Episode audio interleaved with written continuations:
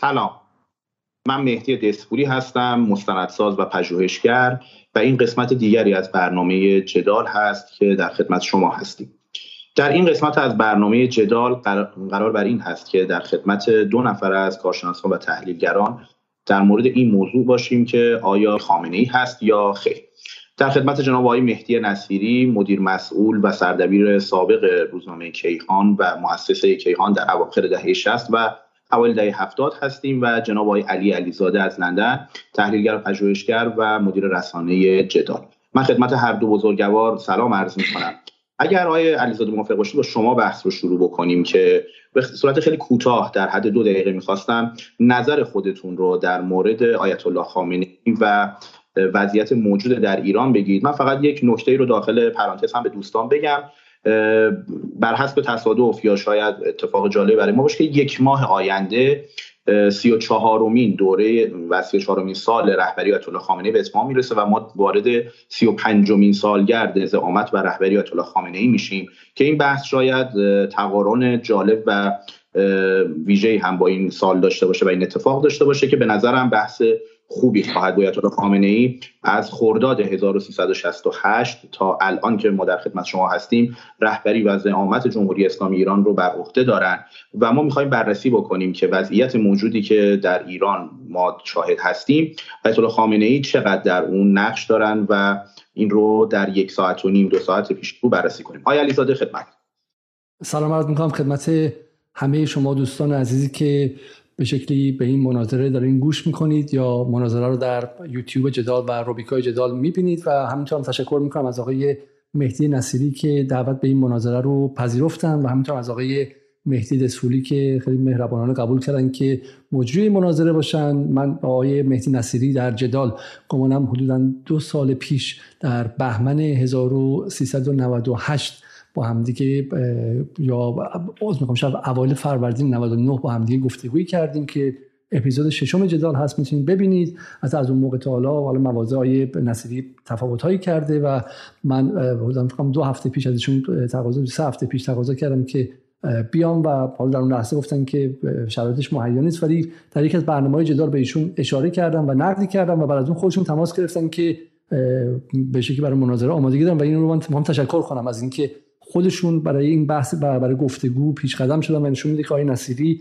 اهل گفتگو هستن و این والا به شکلی امیدوارم که امشب ما بتونیم این کار رو انجام بدیم. اما حالا برای اینکه من سه دقیقه از اینجا شروع بشه و بتونم تزم رو بگم از تز من واقع تز ثانویه است و در واقع در ریاکشن و در واکنش به در واکنش به تز دوستانی مثل آقای نصیری است. من معتقدم که در فضای سیاسی موجود ایران یک گروه سیاسی یک, یک گفتمان سیاسی ترجیح میده که یک نظام پیچیده حکومتی و سیاسی رو با ده ها مرکز قدرت متفاوت با ده ها و با ده ها نهاد قدرت متفاوت با لایه بندی های خیلی خیلی متفاوت تقلیل بده به شخص آقای خامنه ای و از آقای خامنه ای هم یک کاریکاتور بسازه یک حیولایی بسازه و به شکلی یک وضعیت خیر و شری به وجود بیاره مثل کارتون های هالیوود مثل سیندرلا مثل قصه های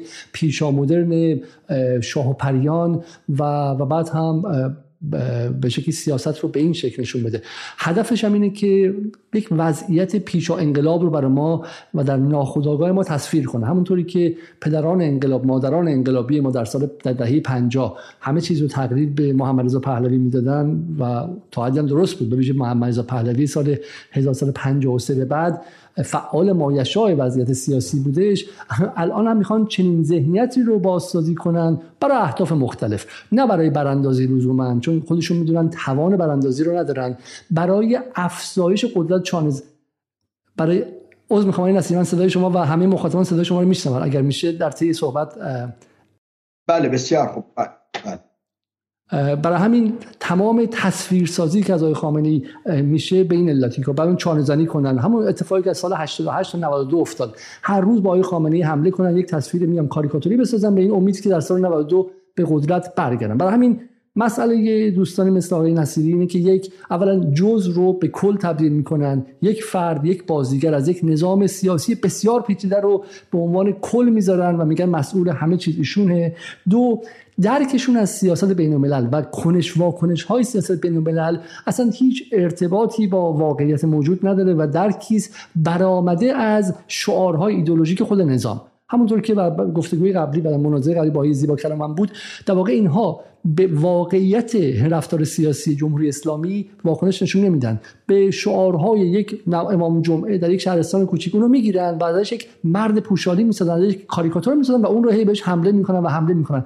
و این نسبتی هم با سیاست بین‌الملل نداره. و سومین مسئله این که به مستاقها کار دارن نه به, نه به روندها. یعنی همین الان این 24 سالی گذشته رو می‌گیرن. یک معاون وزیری غلط زیادی کرده می‌خواسته بگه که آقا بحث صندوق های بازنشستگی خیلی ممکن مهمه. برای اینکه قلوف کنه گفته که بعد به زودی جزایر بفروشیم اگر این کارو کنیم.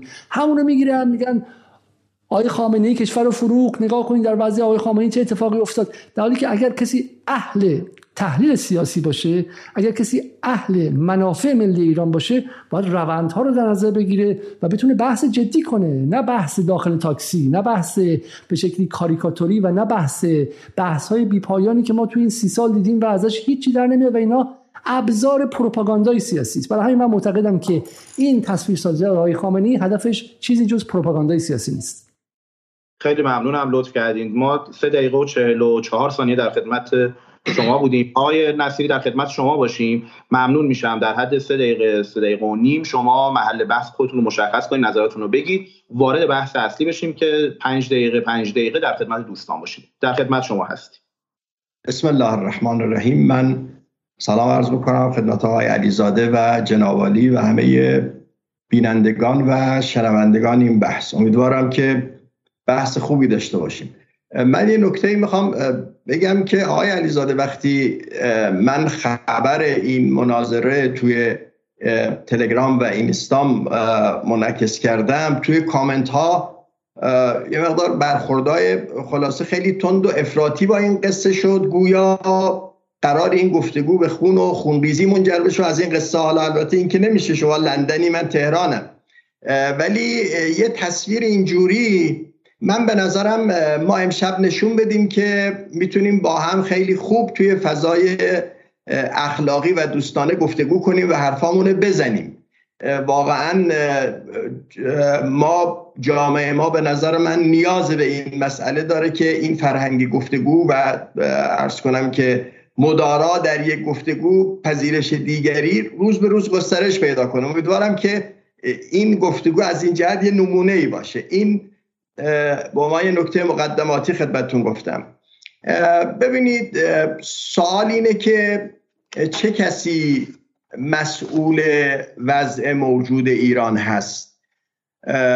من خب بذارید ابتداعا یک تصویر خیلی اجمالی و گذرا از وضع موجود ایران ارائه بدم.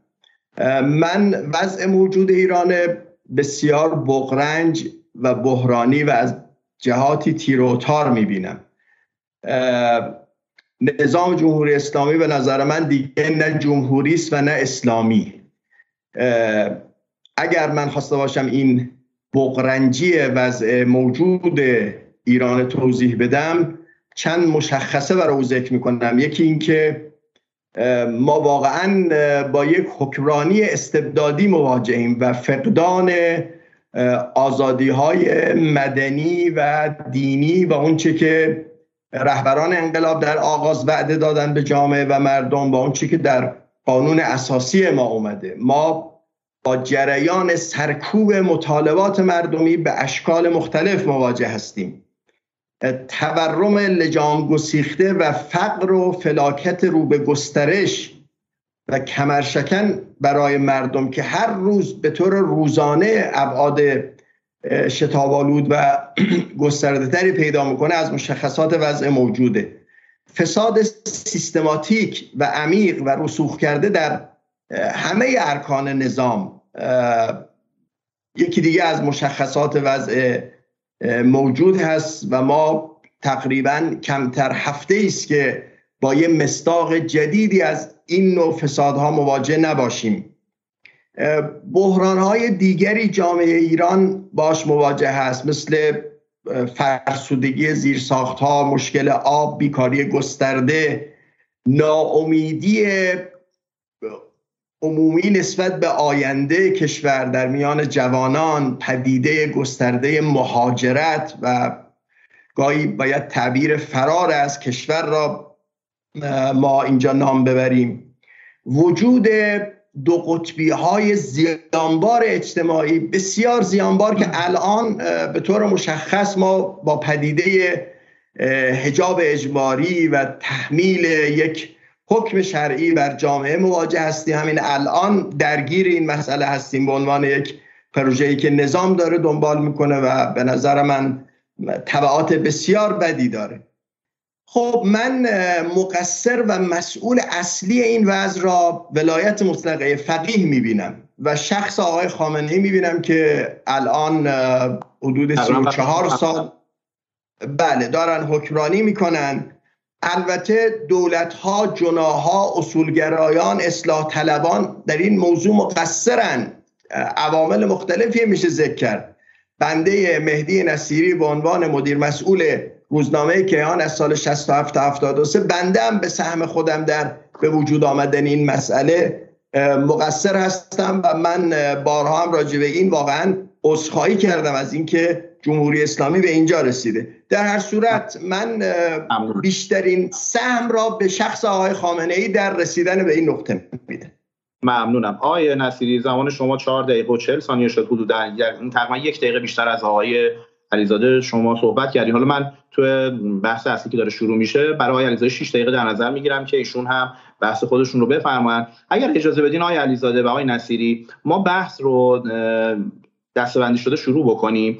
ببینید آقای خامنه ای یک ماه آینده 34 امین سال زعامت رهبریشون تمام شد وارد 35 امین سال میشه. گویا دو عزیز وقتی خب title رو ما تعریف کردیم طوری مطلب پذیرفتن که گویی وضع موجود وضع بسیار اسفباری ایران در یک مقطعی قرار داره که مقطع خیلی حساس و مقطع بدی هست. اول می‌خواستم تعریف و وضع موجود رو علیزاده شما اصلا بگید از منظر خودتون. شاید اینم بد نباشه. ما مثلا بریم سال 68 وضعیت چطور بوده الان چطور هست و یه تحلیلی داشته باشیم و از اینجا بحث دیگه شروع کنیم. با حالا دسته‌بندی که خودتون داره سیاست داخلی سیاست خارجی وضعیت اقتصادی وضعیت اجتماعی فرهنگی و مسائل مختلف. تا به نظرم این شکلی بتونیم به نقطه مطلوبی هم برسیم و بعد خیلی دچار آشفتگی و پراکندگی نشه ما در خدمت شما هستیم. 6 دقیقه شما شروع شد. علیزاده 6 دقیقه یا 5 دقیقه؟ یک دقیقه آقای نصیری قسمت قبلی از شما بیشتر صحبت کردن. پنج دقیقه شما یک دقیقه اضافه میشه میشه 6 دقیقه.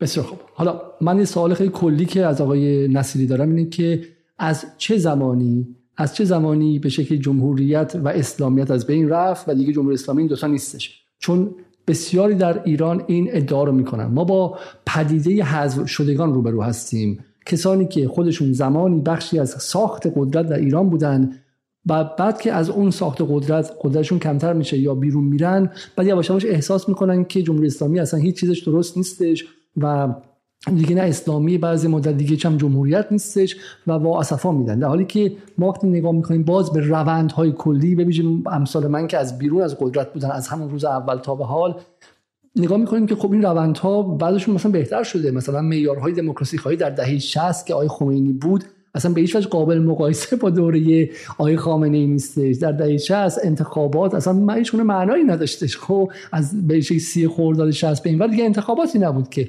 در حالی که در زمانی که آقای خامنه ای اومده ما انتخاباتی داریم که از دو خرداد 76 به شکلی یک جناحی اومده که از اول هم همشون معتقد بودن که مقابل آقای اومده انتخاب شده با 20 میلیون رای. بعد انتخابات بعدی بوده بعد 88 بوده بعد انتخابات روحانی بوده بعد انتخابات 70 مثلا می‌خوام 96 بوده که 76 درصد جامعه ایران توش شرکت کردن برای همین من می‌خوام بدونم که از هر کسی هر کسی نه جناب آقای نصیری ولی هر کسی که به شما گفت جمهوری اسلامی جمهوریت نیست و اسلامیت نیست از کی؟ از چه روزی؟ دقیقا از چه تاریخی این اتفاق افتاد؟ خب و این نکته اول. نکته دوم این که بسیاری از چیزهایی که جناب نصیری گفتن و در لیست کردن این نقاط منفی جمهوری اسلامی رو خیلیشون در مراکش هم وجود داره. در آرژانتین هم وجود داره. در خیلی کشورهای دیگه دنیا وجود داره. ایشون استثنایی نیستش. بحث اینه که ما اصلا از چه منظری می‌خوایم ببینیم؟ اینه که جمهوری اسلامی یک جمهوری خیلی خیلی جمع. کاملی نیستش ناکارآمدی داره بسیار ناکارآمدی داره. من اصلا بیام برای شما لیست کنم. تعداد ناکارآمدی های فراوانش رو فساد فراوانش رو وضع اقتصادی نابسامانش رو و غیره. اما ببینیم که اصلا درباره چی حرف می‌زنیم. از منظر بنده از منظر به شکلی درک من در درک خونسای من به جمهوری اسلامی و غیر از خارج از هر گونه ایدولوژی خارج از اینکه جمهوری اسلامی زرتشتی کمونیستی سوسیالیستی لیبرال یک حکومتی بهش میگیم حکومت X این حکومت X در سال 57 شروع میشه. یک مراحل رو طی می‌کنه می‌رسه به امروز. سال 68 هم رهبرش عوض میشه. من اصلا معتقدم که حالا این تغییر رهبری میگم چیزی نیست که ما بگیم آقا تا سال 68 همه کار امام بود از 68 به بعد همه کارهای خامنه خود این تقسیم این تقسیم بندی اشتباهیه. بعد به کل نظام نگاه کنیم. جمهوری اسلامی گزاره اول جمهوری اسلامی یک استیت به انگلیسی یا یک حکومت به فارسی است. و این اتفاق مهمی است ما از سال 1320 تا 1357 حکومت مثلا در ایران نداشتیم. خب ما یه شرکت سهامی داشتیم رئیسش هم شاه بود. در دهه 40 مثلا تقریبا داشت به نهادهای شکل میگرفتش نهادهای وابسته ولی داشت نهادهای شکل می‌گرفت. از سال 53 که شوک نفتی انجام شد شو اصلا همه رو گذاشت کنار یه نفره شد خب؟ در دوره قاجار ما نتونستیم دولت ملت سازی جدی کنیم خب؟ در دوره صفوی دولت ملت سازی ابتدایی در ایران انجام می‌رسه ولی ولی موفق نمیشه. اولین بار که در تاریخ مدرن ایران این ایرانیان این ملت ملت X تونستن دولت ملت سازی کنن از سال 57 به اینجا بوده. حالا این دولت ملت سازی ناکارآمد مشکلات فراوانی داره. اما یک حکومته. در این حکومت نه آقای خامنه ای می‌تونه قدرت مطلق باشه نه اگه بخواد می‌تونه باشه. در این حکومت اگه آقای خامنه‌ای به سپاه بگه که تو برو اونجا این کارو کن و دیگه دخالت نکن سپاه میگه شما کی هستی؟ شما اینقدر قدرت داری منم اینقدر قدرت. آقای خامنه ای الان بیاد به بازار ایران بگه که شما از فردا این کارو نکنید بازار میگه شما یه قدرت داری من یه قدرت. به تکنوکراسی ایران که دل در گروه مثلا اصلاحات دارن بیشترشون بگه اونها هم باز یه قدرت نمیگم برو کنار. خب ما در سال 88 دیدیم که مثلا وقتی تکنوکراسی ایران سرکوب شد چگونه برگشت و نه به حذف نشد. برای همین یک قدرت یک حکومتیه که نهادهای بسیار متکثری داره. نیروهای سرمایه‌دارانه بسیار متکثری داره که اینها با همدیگه تضاد دارن با همدیگه کنش و واکنش دارن. خب نیروهای سیاسی و محافل سیاسی فراوانی داره. از رفسنجانیس ها اصلاح طلبان یا همون خط امامی ها نیروهای چم درون جناح راست نیروهایی که حتی شما دیدین یه پدیده مثل احمدی نژاد وقتی که در ایران ظهور کرد به این راحتی کنار نرفت و هنوزم حذف نشده. هنوزم یک صدایی که تاثیرگذاری می‌کنه. شما باید کنش واکنش های همه اینها رو نگاه کنید. و آقای خامنه ای یکی از بازیگرانه. اتفاقا بازیگری که در سال 68 وقتی وارد میشه اونقدر قدرتش بینهایت و زیاد نیستش. و بعد به قول خانم فائزه هاشمی میگه که میگه بابای من میگه بابای من همه کاره بود تا زمانی که احمدی نژاد اومد. خب خیلی جمله رسمی که خانم فائزه هاشمی. برای همین ما این بازیگر رو اول بعد سوا کنیم از بقیه بازیگران. اما تز اصلی من اینه. در بین کارهای مختلفی که آقای خامنه ای می‌توانست بکنه و نمی‌توانست بکنه قدرتش نداشت آقای خامنه ای پروژه مشخصی داشت که تونست با همین قدرت محدودش این پروژه رو جلو ببره. و اون پروژه چی بود؟ پروژه مرکزی آقای خامنه ای پروژه مرکزی آقای خامنه ای یک تقویت قوای نظامی ایران. دو پروژه امنیت ملی. برای همین من در بی بی سی در سال 94 گفتم که ایشون معمار بزرگ امنیت ملی ایرانه. سه ایجاد دستانداز در خلع سلاحی که گروه های غربگرا می‌خواستن تحمیل کنن به ایران و چهار ایجاد دستانداز در ادغام ایران در نظام جهانی غربگرا و چرا؟ من معتقدم که ایشون یک بینش داشت از اینکه این نظم جهانی موقتی است و تا ابد نخواهد بود خب؟ و ایران باید خودش رو آماده کنه که وقتی که این نظم فروکش کرد بتونه به قدرت منطقه‌ای باشه. و از 68 تا امروز آقای خامنه ای توانسته است ایران رو از یک کشور جنگ زده تقریبا له شده زیر حکومت کوچکی به اسم صدام تبدیل کنه به قدرت اول منطقی دو به یک از سه کشوری که در گذار در, در بلوک مقابل غرب در گذار به نظم جهانی تأثیر گذارن در کنار چین و روسیه و کاری کنه که بتونه روسیه رو از باطلاق اوکراین در بیاره. یعنی یک حکومتی که مقابل صدام زورش نمی‌رسید تبدیل شده به حکومتی که روسیه بزرگترین قدرت اتمی جهان رو از باطلاق اوکراین در میاره. ممنونم. 6 دقیقه و 47 ثانیه شد. ممنون هستم. آقای علیزاده لطف کردید. آقای نصیری در خدمت شما هستیم. حالا هم موضوعاتی که آقای علیزاده گفتن اگه می‌خواید پاسخ بدید هم نکات خودتون رو دیگه تو پنج دقیقه اول بیان بکنید. ممنون میشم. در خدمت. بسیار خوب. آقای علیزاده پرسیدن که از چه زمانی مسئله نقض جمهوریت و اسلامیت شروع شد؟ از روز اول پیروزی انقلاب. پس بنابراین اصلا مسئله را بنده ای نمی بینم که در دهه 60 ما با یک شرایط طلایی مواجه بودیم. بعد این روندهای تضعیف کننده جمهوریت و اسلامیت مثلا با رهبری آیت الله خامنه ای شروع شد. نه من اینجوری نمی بینم اتفاقا بسیاری از اشکالاتی که امروز ما باهاش مواجه هستیم بنیادش در دهه 60 گذاشته شد. حتی بنیاد ولایت مطلقه فقیه که امروز جدیترین معضل ساختاری جمهوری اسلامی هست برای اینکه آقای علیزاده هم شاید خوشش بیاد پیشنهاد دهندگان اولیش جریانات دوستان اصلاحاتی بودن در بازنگری قانون اساسی. حالا چرا دنبال این مسئله بودن؟ اون بحثش بمونه. پس این یک نکته. نکته بعد اینه که البته البته به نظر من در انتخابات اخیر مجلس و ریاست جمهوری نظارت استصوابی که همیشه بود به شکل بسیار شدیدی این نظارت استصوابی اعمال شد. مهندسی انتخابات مهندسی انتخابات مجلس مهندسی انتخابات ریاست جمهوری. با اون که از اخبار ما داریم با مداخله نهادهای امنیتی و مشخصا اطلاعات سپاه که لیست ها را تعیین می‌کرد شایستگی ها را تشخیص می‌داد. مهندسی که به ورود ده ها نفر از سرداران سپاه به مجلس کنونی در واقع منجر شد. برای شخص خودم این در واقع نظارت استثبابی که توی این دوتا انتخابات اعمال شد بسیار تکان دهنده بود.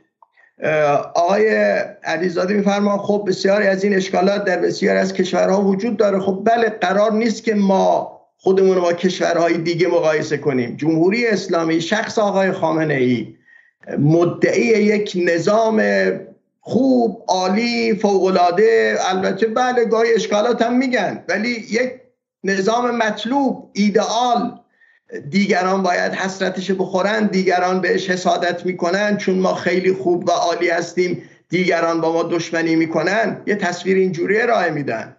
و الا ایشون بیان اعتراف کنن که ما این مشکلات داریم این مصاحب داریم ادلش توضیح بدن. اگه ادله قانع کننده بود مردم میپذیرن. نظام این اشکالات را نمیپذیره و خودش با حکمرانی علوی مقایسه می‌کنه. از این علی تا اون علی یک گام بیش نیست مثلا. وقتی رهبری در یه سفری به قوم آمده بودن. یعنی ادعاهای بسیار گذاب و تبلیغاتی اینجوری که در واقع صورت می‌گیره. شما بیانیه گام دوم رهبری ببینید ببینید چه تصویر خیلی مطلوبی از گام اول انقلاب چل سال اول در واقع ارائه میدن بدون اینکه اشاره کنند به بحران ها و مصائبی که در این چهل سال بوده. آقای علیزاده میگن آقای خامنه دستشون بسته است. خب اعلام می‌کنن دست من بسته است. چرا اعلام نمی‌کنن؟ اعلام کنن من می‌گویم سپاه عمل نمی کند من می‌گویم نهادها عمل نمی کند من می‌گویم ساختار خب بگن این مسئله را. ما همش با ارائه یک تصویر همونجوری که عرض کردم خیلی مطلوب و روشن از حکمرانی مواجه هستیم. ارز کنم که آقای خامنه ای واجد بالاترین قدرت ها و اختیارات هست که من حالا توی تایم های بعدی اشاره می‌کنم. من بعید می‌دونم که این حجم از اختیارات اختیارات قانونی اختیارات فراقانونی اختیارات مذهبی برای حاکم تو دنیای امروز وجود داشته باشه که ایشون دارن. حالا من اشاره می‌کنم. شما میفرمایید آقای خامنه ای دستشون بسته است. نمی‌تونن از این اختیارات به خوبی استفاده کنن. حل کنن مسئله را اگر مشکل ساختاری است.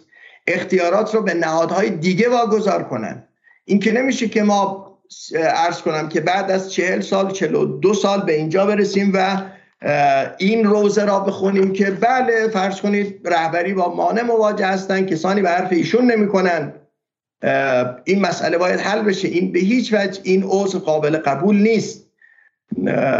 آقای علیزاده میگن آقای خامنه ایران رو تبدیل به یک قدرت اول منطقه ای کرده یه روزی یه موقع آقای خامنه ای همین چند سال پیش یه صحبتی کردن و گفتن که با آمدن دولت آقای رئیسی گفتن با آمدن آقای رئیسی امید و اطمینان به جامعه ایران برگشته. دوست عزیزمون آقای محمد حسین کریمی پور توییت زد. گفت این سخن آقای خامنه ای را برید در مترو با صدای بلند بخونید ببینید واکنش مردم چیه. منم پیشنهاد می‌کنم آقای علیزاده این ایران را تبدیل به قدرت اول منطقه آقای خامنه ای کرده با صدای بلند در محافل عمومی بخواید ببینید واکنش مردم چیه. تورم فقر فلاکت سرکوب مردم کشتار کور کردن مردم دستگیری هزاران نفر ده ها هزار نفر در جنبش محسا قدرت اول منطقه ای که ده ها بار اسرائیل پایگاه توی سوریه زده. نمی‌تونه واکنش نشون بده. نمی‌تونه از خودش در واقع دفاع کنه. این چه دستاوردی است که ما داریم براش در واقع سینه می‌زنیم و به عنوان یک برگ برنده ازش یاد می‌کنیم؟ ممنونم من وقتم تمامه. بله 5 دقیقه و 47 ثانیه شد. آقای علیزاده در خدمت شما هستیم. اون میشه 5 دقیقه. دوم دوم رعایت کنید. ممنون میشم. در خدمت.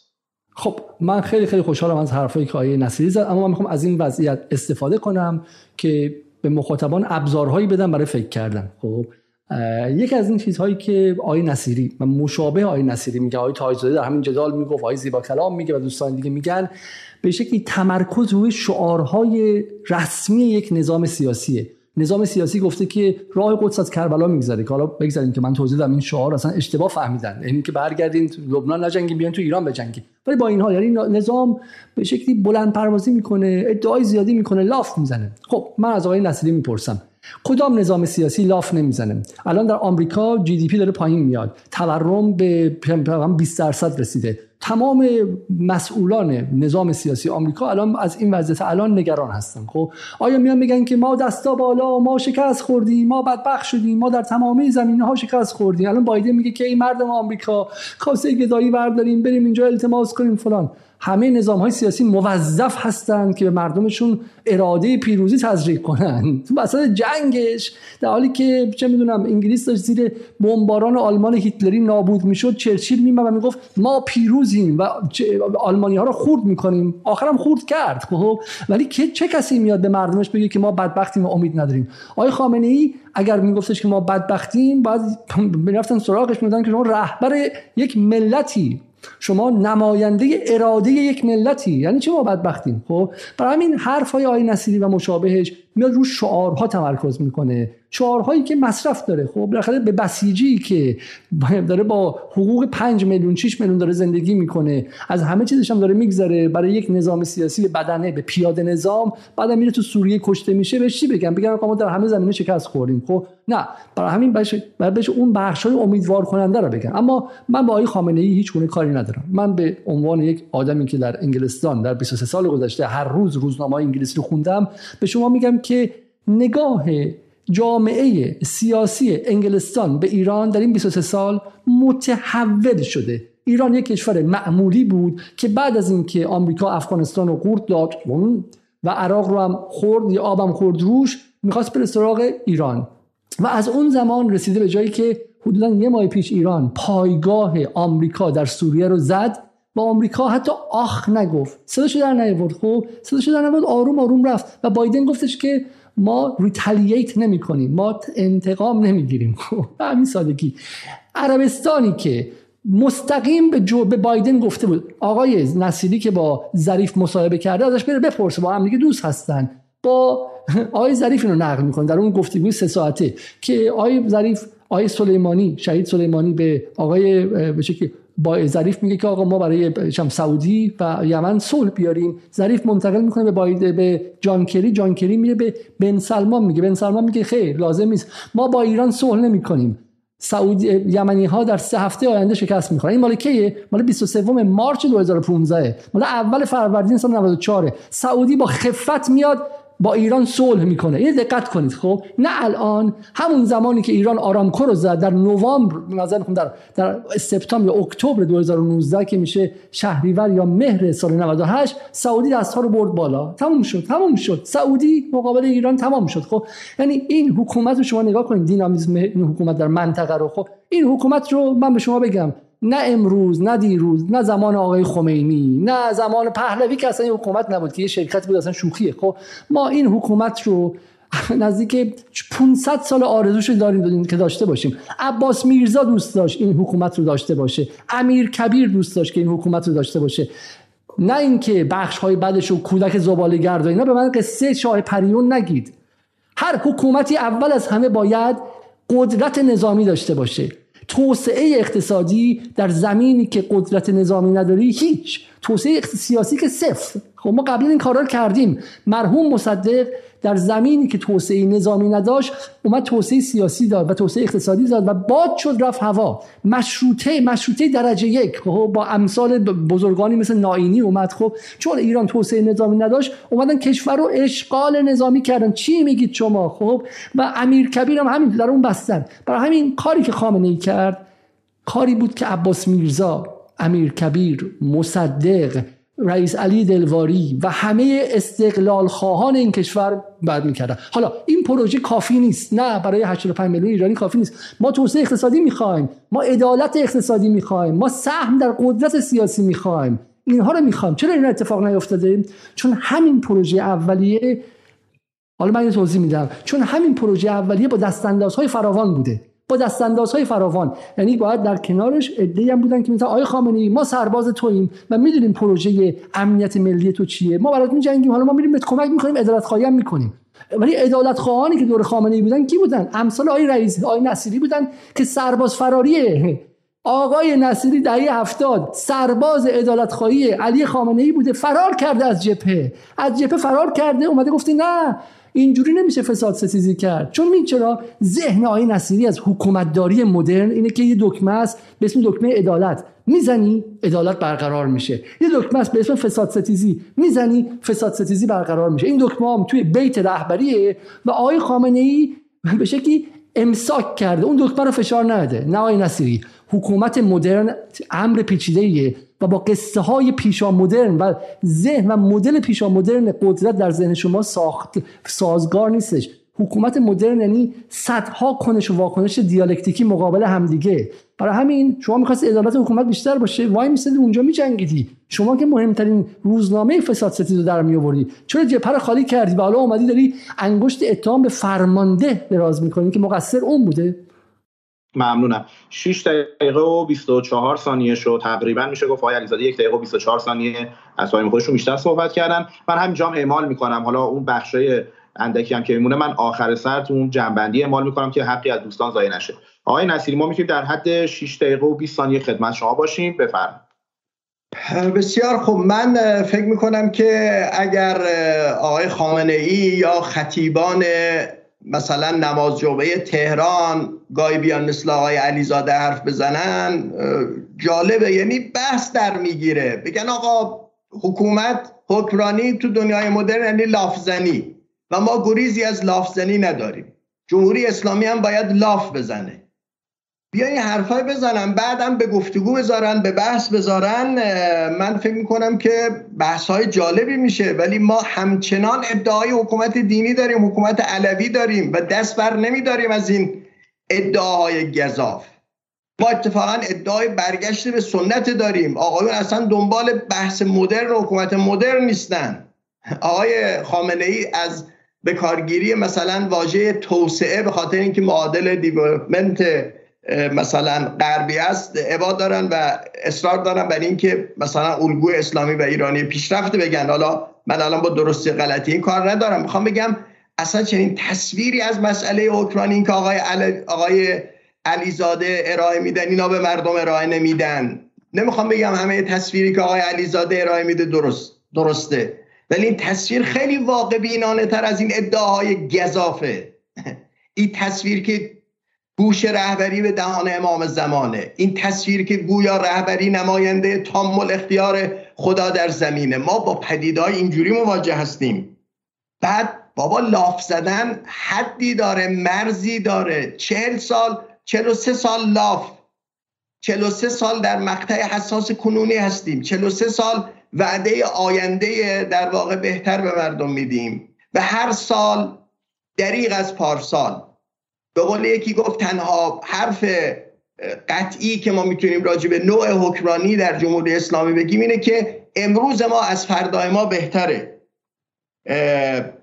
ارزم به حضور شما که من بحث اینه که ما با واقعیت های عینی مواجهیم باید به واقعیت های عینی نگاه کنیم. آقای آقای علیزاده میگن که ما 500 سال آرزوی چنین حکومتی را داشتیم و به این رسیدیم. آقای علیزاده بلند برید در مترو این حرف اعلام کنید. جمهوری اسلامی در بسیاری از عرصه ها حکومت شاه را روسفید کرده. در عمل کردش در ابعاد مختلف. این چی شعاری است که میدیم چه ادعایی است که می‌کنیم؟ مردم اکثریت مردم این در واقع ادعا را باور ندارن. حکومتی آکنده از فساد. اشتهای افسر فساد دیگه حالا خود, خود رهبری هم دو بار از این تعبیر استفاده کردن. من البته واقعا به کارگیری این تعبیر از جانب ایشون بیشتر یه مقدار تعارف می‌دونم. یا فرار به جلو می‌دونم. و الا ایشون در واقع فساد حرفای دیگه ای دارن که حالا من در واقع میگم در یه جایی به این موضوع اشاره می‌کنم. اصرار ایشون بر این که فساد سیستماتیک در جمهوری اسلامی وجود ندارد. اصرار بر این که کشش ندهید وقتی یک پرونده راندخاری و یه اختلاس بسیار گسترده در سپاه افشا میشه و فایلاش میاد بیرون ایشون از این به عنوان لجن پراکنی یاد می‌کنه.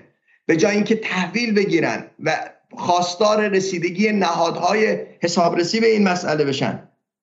آقای علیزاده میگن حکومت ما مثل همه حکومت های دیگه لافزنه آقای علیزاده کدام حکومت در یه جنبش اعتراضی مردمی در فاصله سه سال صدها نفر را می‌کشه؟ صدها نفر را کور می‌کنه. ده ها هزار نفر را دستگیر می‌کنه. کدام حکومت این کار انجام میده که شما در مقام مقایسه اینجوری هستید؟ کدام حکومت این میزان تورم در طول 42 سال داره؟ تورم ارز کنم که در واقع دو رقمی اینجوری. حالا ممکنه بعضی از حکومت های نمی‌دونم در افریقا یا جایی ولی فضای عمومی کجاست؟ کشورهای دوروبر منطقه را ببینیم و مقایسه کنیم. کدام حکومت این گونه با زنانش تحقیرآمیز برخورد می‌کنه؟ من احتمال قوی میدم مطمئنم آقای علیزاده با حجاب اجباری موافق نیست و مخالفه. این چه بساطی است که شخص آقای خامنه ای را انداخته راجع به حجاب اجباری. و بنده مطلعم. یعنی تنها ایشونه که پشت این قصه است. حتی بعضی از مدیران دفتر ایشون با این کار مخالفن و قبول ندارن. بعد از مناظره ای که من در شهریور 99 راجع به حجاب داشتم و یک ساعت بعد از اون مناظره آقای خامنه برخورد کرد با مدیران صدا سیما با مدیر شبکه با اون مجری که این ماجرای جالبی است در واقع. مناظره ای که ما به بحث گذاشتیم و او بحثا اگر ادامه پیدا می‌کرد موافق و مخالف اصلا چه مسا ما به این بحران و به قصه محسا اینا نمی رسیدیم بعد از این من یه دیداری داشتم با یکی از مدیران معاونان خود دفتر رهبری. ایشون برگشت گفت من چندین بار به آقای خامنه ای گفتم گشت منحوس ارشاد. من می‌خوام بگم که این چه مدل حکمرانی است؟ آقای علیزاده در ابعاد مختلف با یه عبارت این که همه حکومت ها لاف می‌زنن پس ما هم باید لاف زنی کنیم. مسئله حله میگن چرا وا نیستادید در جبهه فساد ستیزی؟ من وقت دارم. چقدر وقت دارم آقای دسپولی؟ تقریبا شما یک دقیقه فرصت دارید آقای بسیار خوب. اگه دقیقه هم گذشت من این مسئله بسیار خوب. آقای علیزاده میگن که چرا شما با نیستادی آقای علیزاده من توضیح دادم. بنده در نشریه صبح دو تا پرونده فساد و تخلفات مالی که در دولت مرحوم آقای هاشمی رخ داده بود. و البته اون فساد در مقایسه با فسادهای کنونی پول خورد بود و ناچیز بود.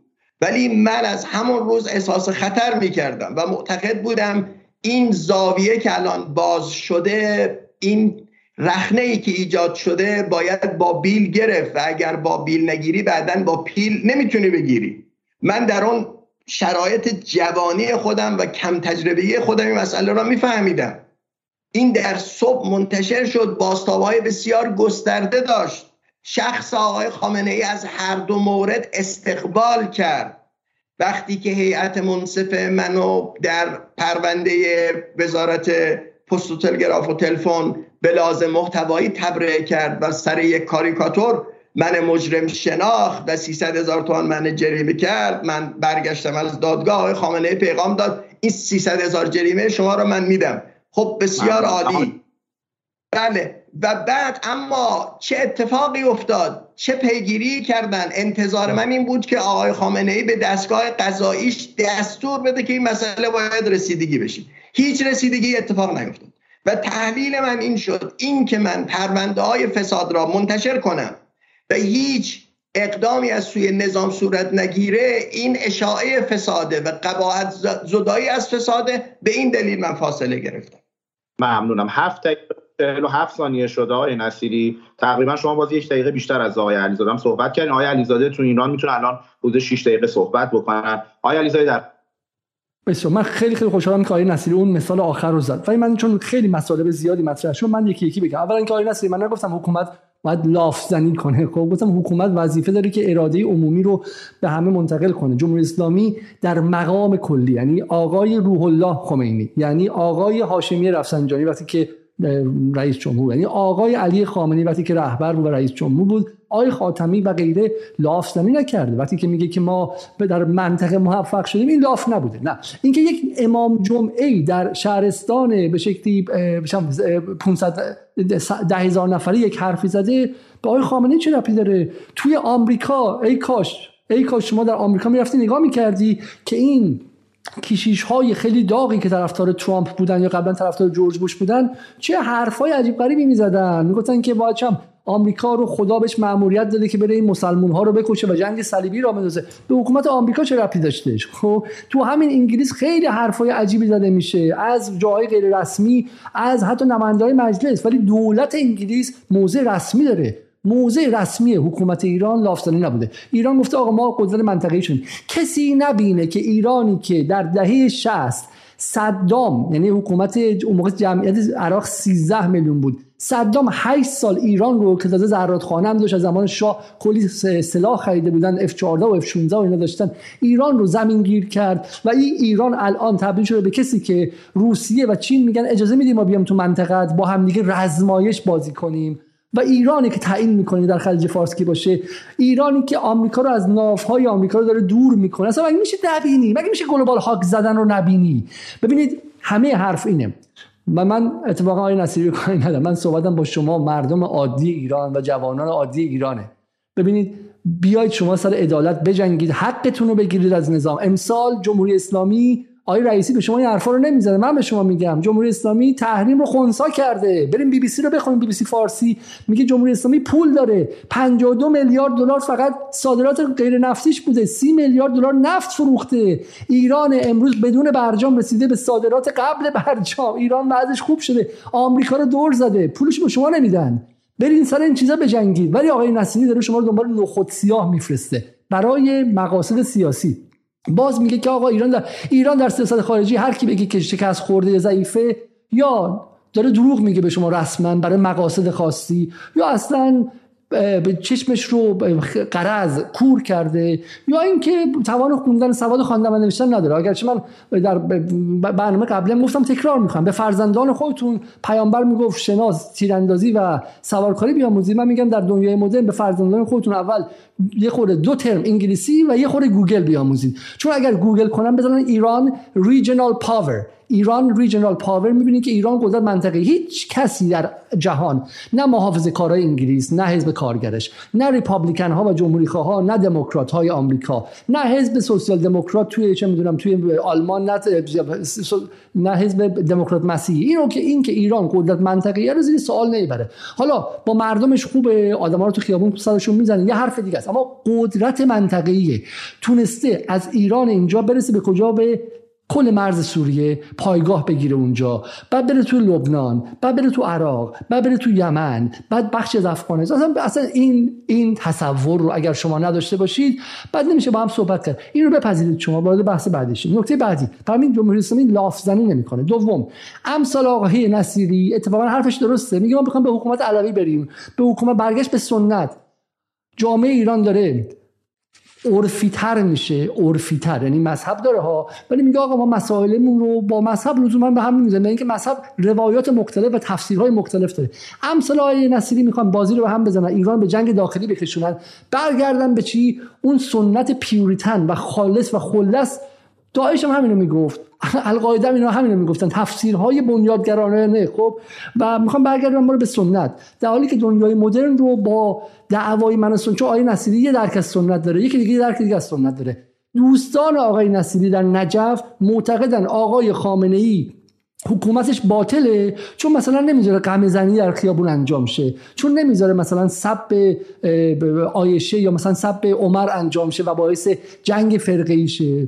زمانی که داعش داره شیعه رو می‌کشه میگه رافضی آقای خامنه‌ای گفته آقا سب عمر نکنید و اینها میگن سب عمر نکنیم. یعنی چی؟ ما می‌خوایم سب عمر کنیم. بابا نکنین. جای میشه. داعش به بچه مردم می‌کشه. نه این حکومت علوی نیستش. آقای خامنه‌ای میگه سر کرونا نرید به حرم های مقدس. این باعث افزایش بیماری میشه.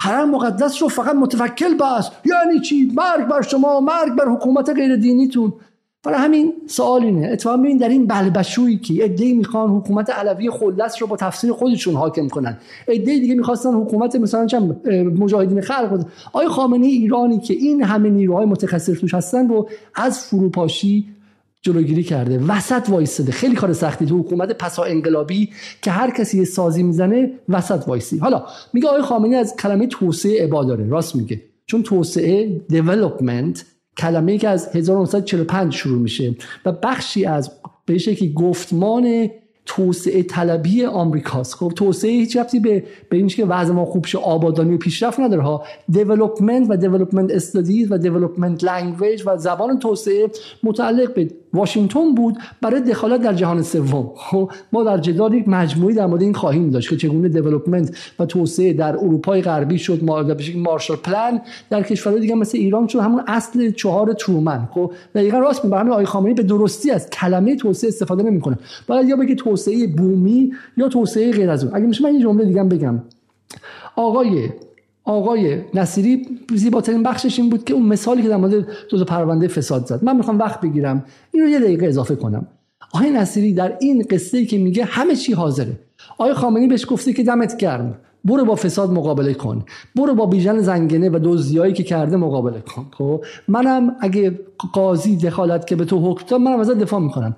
نصیری جمهوری اسلامی نمی‌خواد. آقای نصیری و مشابهش رضاخان می‌خوان. کسی می‌خوان که دکمه داشته باشه چکمه داشته باشه از اون بالا بگه کی گفتش نصیری رو؟ بزنین رئیس قوه قضاییه رو عوض کنین. پدر همتون رو در میارم.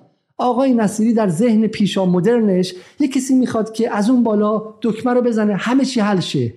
این یعنی جهان پیشا مدرن. گذشت. ما اگه بخوایم هم دیگه نمی‌تونیم. یه شاه قدر قدرت بیاریم که با دکمه همه کار کنیم. متاسفانه آقای نصیری شما 200 سال دیر به دنیا آمدی. شما اگه اواخر مثلا دوره صفوی به دنیا میمدی هنوز توهمت از جهان و از امکان حکمرانی می‌تونست محقق شه. الان متاسفانه قرن 21 خیلی ممنونم. هفت دقیقه و 20 ثانیه شد. جناب آقای علیزاده تقریبا شما یک دقیقه و 20 ثانیه بیشتر از آقای نصیری صحبت کردید این زمان براشون محفوظه. آقای نصیری خدمت شما باشین فقط یه نکته رو من عرض بکنم. ما یه جایی احساس می‌کنم بحثا داره جزء به کل میشه. یعنی آقای نصیری دارن خیلی جزئی مثلا در مورد اتفاقات کف خیابون صحبت می‌کنن و مثلا مشکلات معیشتی و اینها. آیا علیزاده میاد مثلا اتفاقات لوکال منطقه و خیلی کلی صحبت می‌کنن یه ذره به نظرم قرینه نداره بس. اگر اینام رعایت بکنی یعنی مثلا آقای نصیران نظرشون رو در مورد سیاست خارجی ایران حضور منطقه ایران قدرت منطقه ایران بگن ممنون میشم. و قاعدتا آقای علیزاده هم حالا می‌تونن در مورد مسائل معیشتی و داخل و کف خیابون هم صحبت کنن. این قرینه شدن بحث هم به نظرم رعایت بشه. خوبه که بحث می‌تونه به تعادلی برسه. آقای نصیری خدمت شما هستید بسیار خب ببینید من معتقدم که سقل این بحث ما و گرانیگاه بحث ما اینه که که حالا من هنوز نرسیدم و امیدوارم از این بحث های حاشیه خارج بشیم به اونجا برسیم. اینه که یک کسی به عنوان رهبری نظام جمهوری اسلامی و ولایت فقی ولایت مطلقه فقی یک کوه دماوندی از اختیارات و قدرت‌های قانونی و فراقانونی و شرعی و ارز کنم که الهی و از این قصه دارن. بعد در واقع نمی‌خوان مسئولیت اصلی را در به وجود آمدن وضع موجود قبول کنم ما بحث اصلیمون اونه بعد انشالله به اونجا می‌رسیم. اگه گاهی بحث از سیاست خارجی اقتصاد میشه به نظر من اینا بحث های فرعی است که حالا گریز ناپذیر طبعا پیش میاد در حد اشاره بهش میگیم. من چند تا نکته آقای علیزاده گفتن. آقای علیزاده میگن اینکه یک امام جمعه یک حرفی زده به آقای خامنه ای چه ربطی داره؟ آقای علیزاده یعنی چی؟ چه ربطی دارد؟ آقای علم الهدا آقای صدیقی آقای سید احمد خاتمی نمایندگان و منصوبان رهبری در نماز جمعه هستند. به عنوان روحانیت حرف می‌زنن. حرفهای عجیب و غریب می‌زنن. تحقیر می‌کنن مردم را. با مردم برخورد می‌کنن. چطور آقای خامنه ای نقشی ندارن یا مسئولیت ندارن؟ آقای خامنه ای در مواردی یک مناظره تلویزیونی تحمل نمی‌کنن. گاهی یک مقاله را تحمل نمی‌کنن. مداخله فوری و سریع می‌کنن. این آقای علم الهدا که هر هفته تقریبا هر روز یه مسئله یه چیزی که وایرال میشه مطرح میشه و و خیلی وقتا من دیدم که بعضی از خداشون عصبانی میشن از این چه جور حرف زدنیه. شما با این تشکیلات عظیم و طویل حوزه های علمی و مؤسسات و میلیاردها هزینه نتونستید چند تا روحانی در واقع امام جمعه تربیت کنید جای این آقایون بذارید؟ من واقعا یا اظهارات اخیر امام جمعه رشت. چطور با آقای خامنه ای ربطی نداره؟ آقای علیزاده ایشون میرن در یک کنفرانسی یه از خانما اونجا بیهجاب رفتن یا بیهجاب شدن. اعلام می‌کنم من از شما که بیهجاب شدید بیزارم اعلام بیزاری می‌کنم. کدام توصیه دینی کدام توصیه قرآنی کدام سیره نبوی و علوی با مردم خودش ولو اینکه خطا کنن این گونه برخورد می‌کنه. واقعا اینا با خامنه ای ربطی نداره یعنی اینقدر مسئله را ما باید سهل و ساده بگیریم. آقای علیزاده میگن جمهوری اسلامی تحریم را خونسا کرده. من نمی‌دونم شما لندنی من قوم و تهرانم شما آثار تحریم را در لندن نمی‌بینید.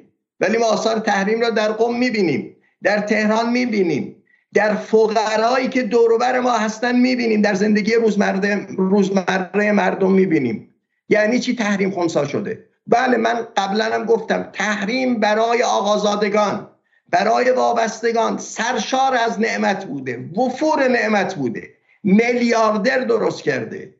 اما آثار تحریم در مردم ما روز به روز و لحظه به لحظه قابل مشاهده است. آقای خامنه اعلام می‌کنه این سال را به عنوان مهار تورم و رشد تولید. از همون روزهای اول سال گرانی از طرف خود دولت آغاز میشه. آقای علیزاده کارگری که هفت میلیون حقوق می‌گیره چون شما مدافع کارگر هستید کارگری که هفت میلیون حقوق می‌گیره نه میلیون حقوق می‌گیره شما و مثلا 20 درصد بهش افزایش حقوق میدن. این را مقایسه کنید با افزایش قیمت ها مقایسه کنید با افزایش اجاره خونه با رهن خونه. ببینید چقدر فاصله چه کار باید کنن این مردم در مقابل این وضعیت. گفتن ایران قدرت منطقه است. با فرض که این درست باشه آقای علیزاده مگه قرار بود ما امپریالیسم باشیم؟ قرار بود ما بریم تو سوریه از یه دیکتاتوری مثل بشار اسد حمایت کنیم و در کشتار مردم سوریه با بشار اسد همدستی کنیم. قرار بود که ما بریم در یمن مداخله کنیم اونجا به حوسیا سلاح بدیم پهپاد بدیم و از اونا به عنوان یک شمشیر داماکلوس بالا سر عربستان استفاده کنیم. هشت سال یک روند اینجوری با خسارت های بسیار گسترده ادامه بدیم. بعد چینیا به شما اشتلام بدن خوشدار بدن. بهتون میگن اینجوری نمیشه جناب ایران. ما میلیاردها دلار در عربستان می‌خوایم سرمایه گذاری کنیم تو ایران می‌خوایم سرمایه گذاری کنیم. ما یه ایران ماجراجوی این گونه نمی‌خوایم. من نمی‌دونم این قدرت منطقه‌ای چه دستاوردی برای مردم ایران داشته. چه دستاوردی؟ آقای نصیری من از شما از شما استفاده چون این بحث جوری الان شما چیزایی گفتید من فراموش کردم. اگر به جای بحثتون جمع بندی هر چقدر زمان ها کوتاه‌تر باشه رفت و برگشتی تر میشه. برای این بذاریم واقعا 3 دقیقه بسای 3 دقیقه و قشنگ‌تر میشه. وقتی الان من وقتا برم بعد کنترل کنم. آقای گفتن دوستان من در نجف قمه زنی دوستان من در نجف آقای سیستانی جریان آقای سیستانی اون گونه عالی مردمی داره هدایت در واقع دینی و سیاسی در جامعه عراق می‌کنه. یک جامعه متساهل یک جامعه متسامح. من چند ماه پیش نجف بودم. کسی که بدترین اهانت ها را اسم اون آقا را نمی‌برم. با آقای سیستانی در سالیان سال کرده. اینجا در ایران محصورش کردن. توی نجف دفتر داره. کسی متعرضش نمیشه. دوستان ما آقای سیستانی هن. دوستان ما ارز کنم که جریانات سنتی و متحجر نیستن. گفتن آقای نصیری در فساد رضاخان می‌خواد. خب حالا من با فرض اینکه چطور در چطور در سیاست ورزی آقایون رضاخانی و بدتر از رضاخانی عمل می‌کنن؟ سرکوب می‌کنن کشتار می‌کنن می‌کشن. هزاران نفر دستگیر می‌کنن. چطور اونجا رضاخانی عمل می‌کنن؟ اونجا رضاخانی عمل کردن خوبه اما در فساد اگر رضاخانی عمل کنن با آقازاده برخورد کنن با اون آقازاده ای که چهل درصد صادرات نفت ایران را در اختیار داره. یک میلیون دلار حداقل در روز سود می‌بره. اونجا رضاخانی عمل کنن چیز بدی است. نه بنده. بله بسیار بسیار خب من اگه میشه سریع برگردم به حرفای آیه نصر. خدمت شما هستیم. بسیار بحث قشنگ و زیبایی و من واقعا دارم واقعا حظ می‌برم از آقای نصیری. فقط آقای نصیری چون شبه سازی می‌کنه در هر پنج دقیقه سنگی رو به چاه میندازه که پا در آوردنش نزدیک مثلا 50 سال طول می‌کشه. خب ولی من سعی می‌کنم که خیلی سریع اینها رو پشت هم دیگه بگم. آقای نصیری میگه که آقای خامنه‌ای دیکتاتور در تصویری که میده اینا نگفته بنده خدا. آقای خامنه‌ای دیکتاتوره. و و فضای ایران دیکتاتوری. روی زمان شاه رو سفید کرده. روی زمان شاهی که پدر من دو سال و نیم در زندان بوده چون مثلا تو دانشگاه تهران که به شکلی فوق لیسانس مهندسیشو می‌گرفته دو تا جمله از چه می‌دونم علیه یک از نزدیکان شاه گفته. خب؟ بعد آقای نصیری وسط تهران نشسته بالا و پایین آقای خامنه‌ای داره میشوره و هفته پیشم تو اونجا یه جمله دیگه گفته تو مناظره. از این مناظره به اون مناظره میره وسطش میره کلاب هاست چک و لگد به بالا پایین نظام می‌زنه سر رو گنده است. و من امیدوارم که سر رو گنده باقی بماند. یعنی امیدوارم که هیچ کسی بلاحت رو در سیستم نداشته باشه. بخواد با آقای نصیری واقعا ضربه بزنه مثلا چه حتی برای بازجویی ببرتش. ولی خود آقای نصیری مصداق کامل دیکتاتوری آقای خمینی خامنه‌ایه. و من نمیگم با شاه مقایسه کنیم. شاه که اصلا واقعا میگم یعنی یک دشخیم تمام ایار بود. اصلا شوخی نداره. خب شوخی نداره. آدم ها تصور اگه خواب می‌دیدن که تو خواب به شاه چنین اینجوری اینجوری حرف زدن از خواب بلند میشن دستشون میلرزید من می‌خوام آقای نصیری رو با دوره درخشان به قول موسوی دوره طلایی امام مقایسه کنم. اگر مهدی نصیری مانندی سال 62 این حرفا رو علیه آقای خمینی می‌زد چی کارش می‌کردن؟ آقای نصیری با بازرگان چیکار کردن؟ که خیلی نرمتر از شما دو تا انتقاد کوچولو با آقای خمینی کرد خب؟ با با ملی مذهبی ها و با نهضت آزادی ها چیکار کردن؟ خب؟ آقای نصیری شما اصلا دیکتاتور بودن من به نظرم آقای نصیری ازش مجسمه بسازن با صحبتایی که می‌خوان بگن نماد دیکتاتوری خامنه ای و سلام. مثلا خودشون میگه نماد کامله. دوم کافیه که شما یه مقدار به روزنامه هایی که در ایران چاپ میشه شرق همیهن اعتماد شما یه نگاه کن خب؟ بعد ببین که دیکتاتوری یعنی چی؟ یعنی 24 ساعته از بی بی سی و ایران اینترنشنال بیشتر ضربه می‌زنن به سیاست های مستقیم آقای خامنه ای اقتصاد دنیای اقتصاد. آقای خامنه میگه بعد دلار زدایی کنیم که سیاست کلی نظامه. فردا دنیای اقتصاد می‌زنه که سراب دلار زدایی. آقای خامنه‌ای دوره روحانی میگفتش که وظیفش بود. اگه نمی‌گفت رهبر ملی نبود. می‌گفت اگر ترامپ برجام پاری کنه ما آتیش می‌زنیم. روحانی می‌گفت اونهایی که در توهمشون می‌خوان برجام توی منقل بندازن اینجوری نیستش. رئیس جمهور میومد مستقیم به شکلی مثلا می‌خواست تو دهنی بزنه. اصلا باور نکردنی این این دیکتاتوری که آقای خامنه‌ای داره من خودش برای من کافیه. کتاب هایی که در ایران چاپ میشه یعنی یه سر شما برین خیابون انقلاب برای من میفرستن.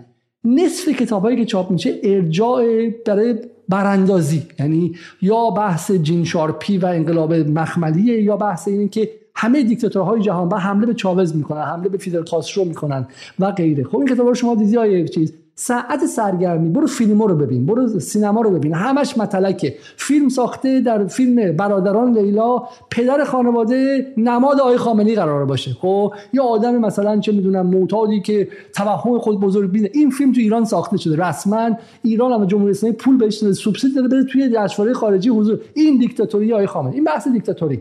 من نکته بعدی رو بگم. یه نکته دیگه بگم. خب آقای آقای نصیری میگه که تموم شد وقتم.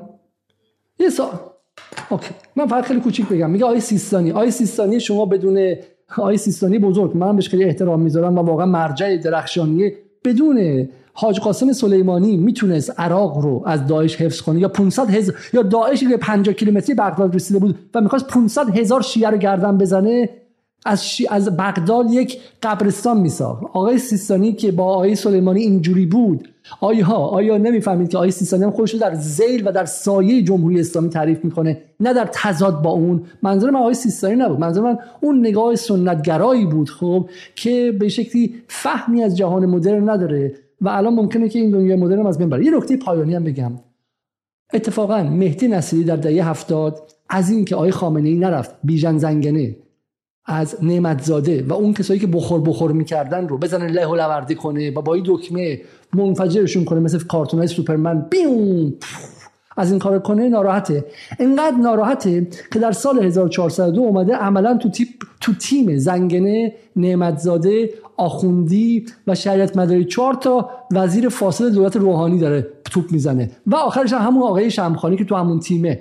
آقای نصیبی شما نادانسته یا دانسته سرباز پیاده و سرباز صفر تیم حسن روحانی و اصلاح طلبایی. سرباز صفر همون زنگنه ای که ناراحتی آقای خامنه ای لهش نکرد. خب شما در فاسد ترین تیم نتیجه سیاست ورزی داره الان استفاده میشه. اگر اهل عدالت بودی عدالت بر این ور بود.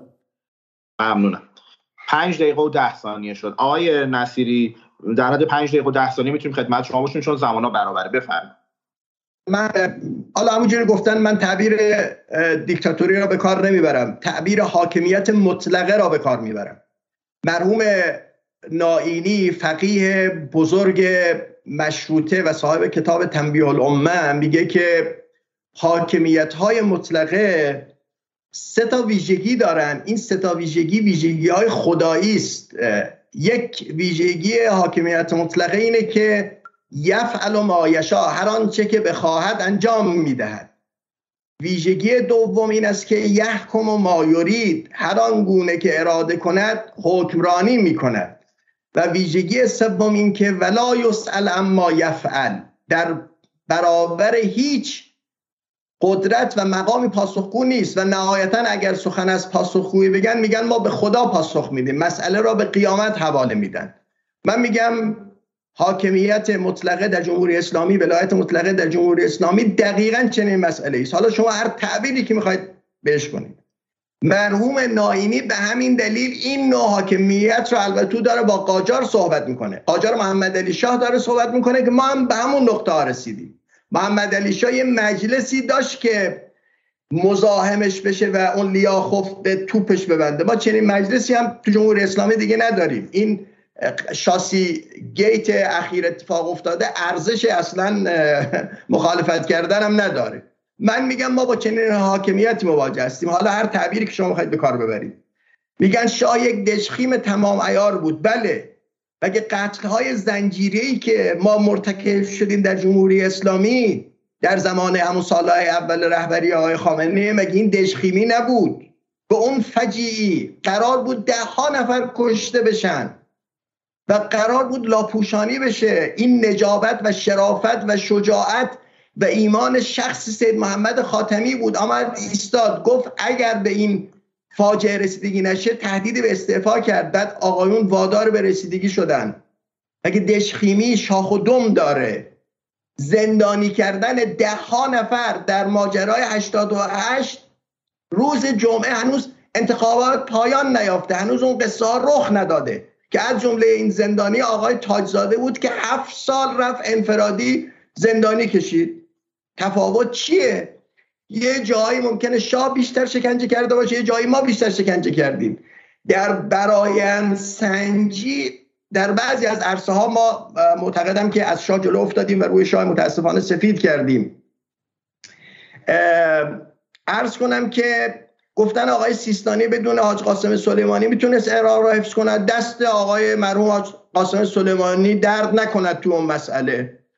داعش با حضور ایران با همکاری امریکا و دولت‌های دیگه در عراق سرکوب شد. آقای سیستانی قدردان همه قدردان این مسئله هستند ولی آقای سیستانی خودش رو زیل جمهوری اسلامی تعریف نمی‌کنن. ولی این مشکل ما با عراق داریم. ایران در عراق گاهی به عنوان حیات خلوت خودش استفاده می‌کنه. اونجا نیرو داره آدم داره. صدها میلیون دلار اونجا هزینه می‌کنه. ملت عراق ناراحت هستن از این وضع. آقای سیستانی انتقاد می‌کنن از این موضوع. ما با اینا چه کار باید کنیم؟ یعنی چجوری باید این مسئله ببینیم؟ گفتن نصیری دنبال اینه که آقای خامنه با یک دکمه محوشون کنه. ابدا بنده کجا دنبال اینم؟ من به آقای خامنه گفتم آقای خامنه شما به دستگاه قضاییتون به سازمان بازرسی کل کشورتون باید دستور بدید به این تخلفات رسیدگی بشه. عمده اسنادی که من در قصه اون گزارش تحقیقی وزارت نیرو بهش دست یافتیم و منتشر کردیم اسنادی بود که همین سازمان بازرسی کل کشور که آقای رئیسی رئیس او بود منتشر کرده بود. بسیار اسناد دقیق. اما دریغ از یک پیگیری غذایی. کجا بحث از اینه که با یک دکمه منفجرشون کنید؟ بحث اصلاح ساختار هاست بحث حسابرسی. بحث اینه که شما ارز کنم که با تساهل و تسامح با مسئله فساد برخورد نکنید.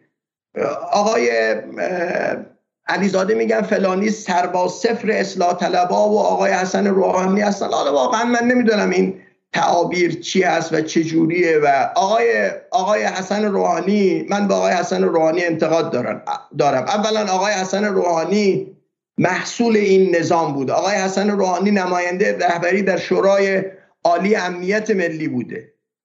من معترضم اتفاقا با آقای حسن روحانی. من با آقای حسن روحانی میگم چرا شما اومدید کاندیدا جمهوری خودتونه کردید. ساختار حکمرانی را در ایران می‌دونستید. می‌دونستید که کاری نیستید در مقابل رهبری و مداخلات رهبری. چرا اومدید این کار کردید؟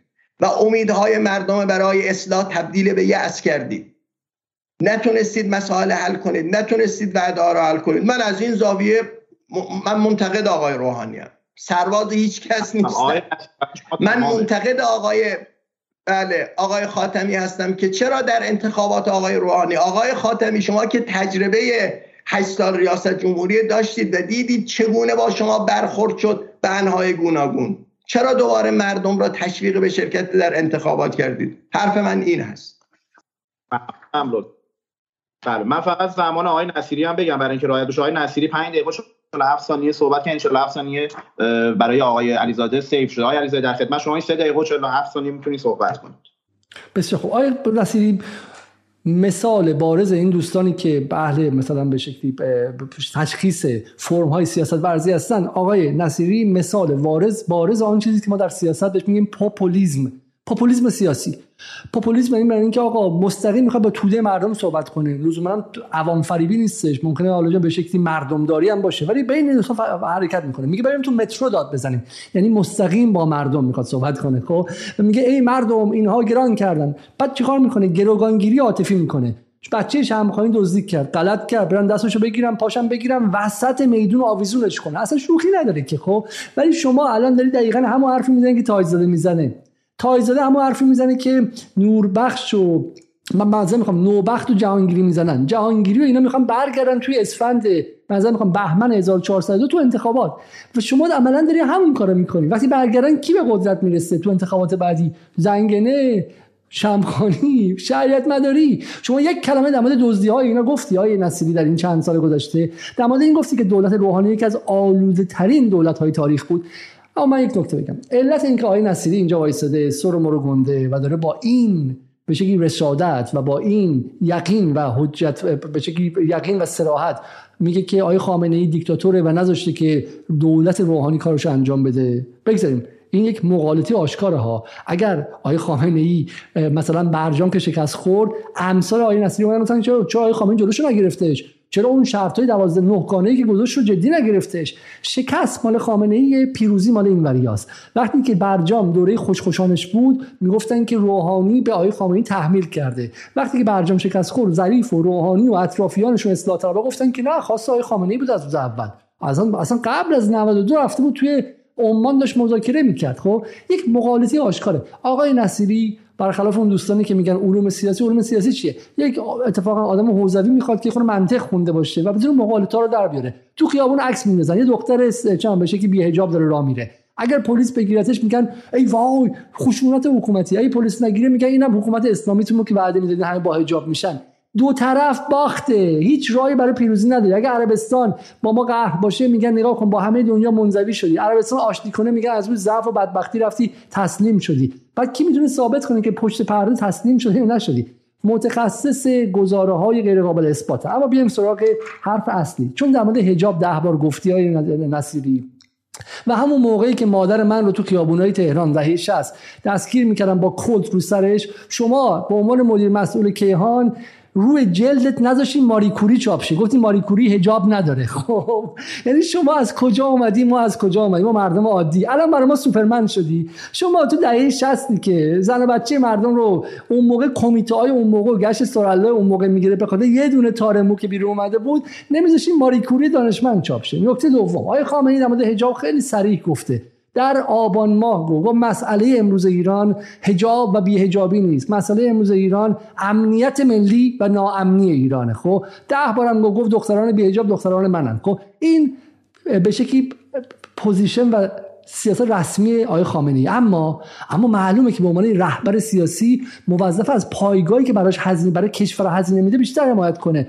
بچههایی که میرن تو سوریه کشته میشن و نمی‌ذارن داعش بیاد من شما رو اینجا بخوره بچه‌ای که به حجاب معتقدن. شما می‌رفتی از نظام دفاع می‌کردی از ایران دفاع می‌کردی هزینه و خون می‌دادی تا ارزش های شما حاکم شه تا آقای خامنه‌ای پای ارزش شما وایسته و من برای همین دارم میگم که بچهای درس خوانده بچه‌ای که نگاهتون عرفیه غیر مذهبی کم مذهبی شما سرباز ایران شین تا آقای خامنه‌ای ارزش های شما رو هم شامل شه نه فقط ارزش های حزب الله یا مذهبی ها نکته بعدی خب میگه مجلس امروز مجلس محمد علی شاه قاجار. اصلا کلا می‌خواد با دوره قاجار چیز کنه. من اتفاقا میگم که راستم میگه چون آقای نصیری خیلی شبیه نصیر و دوله ها و نصیر سلطنه های دوره قاجاره خب که مرتب ایراد می‌گیره ولی خودش کاری که با انجام میده رو انجام نده میگم سرباز فراریه یعنی از یه عدالت خواهی و فساد ستیزی در شهر در رفته اگه الان پاش وایساده بود الان ما این نهاد فساد ستیزی جدی داشتیم. خب چون تو انگلیس داریم ما فساد ستیزی چیزی از بین بره. مرتب هر چقدر جوامع پیشرفته تر میشن فساد پیشرفته تر میشن. تو انگلیس فساد همش سایبریه همش توی cyber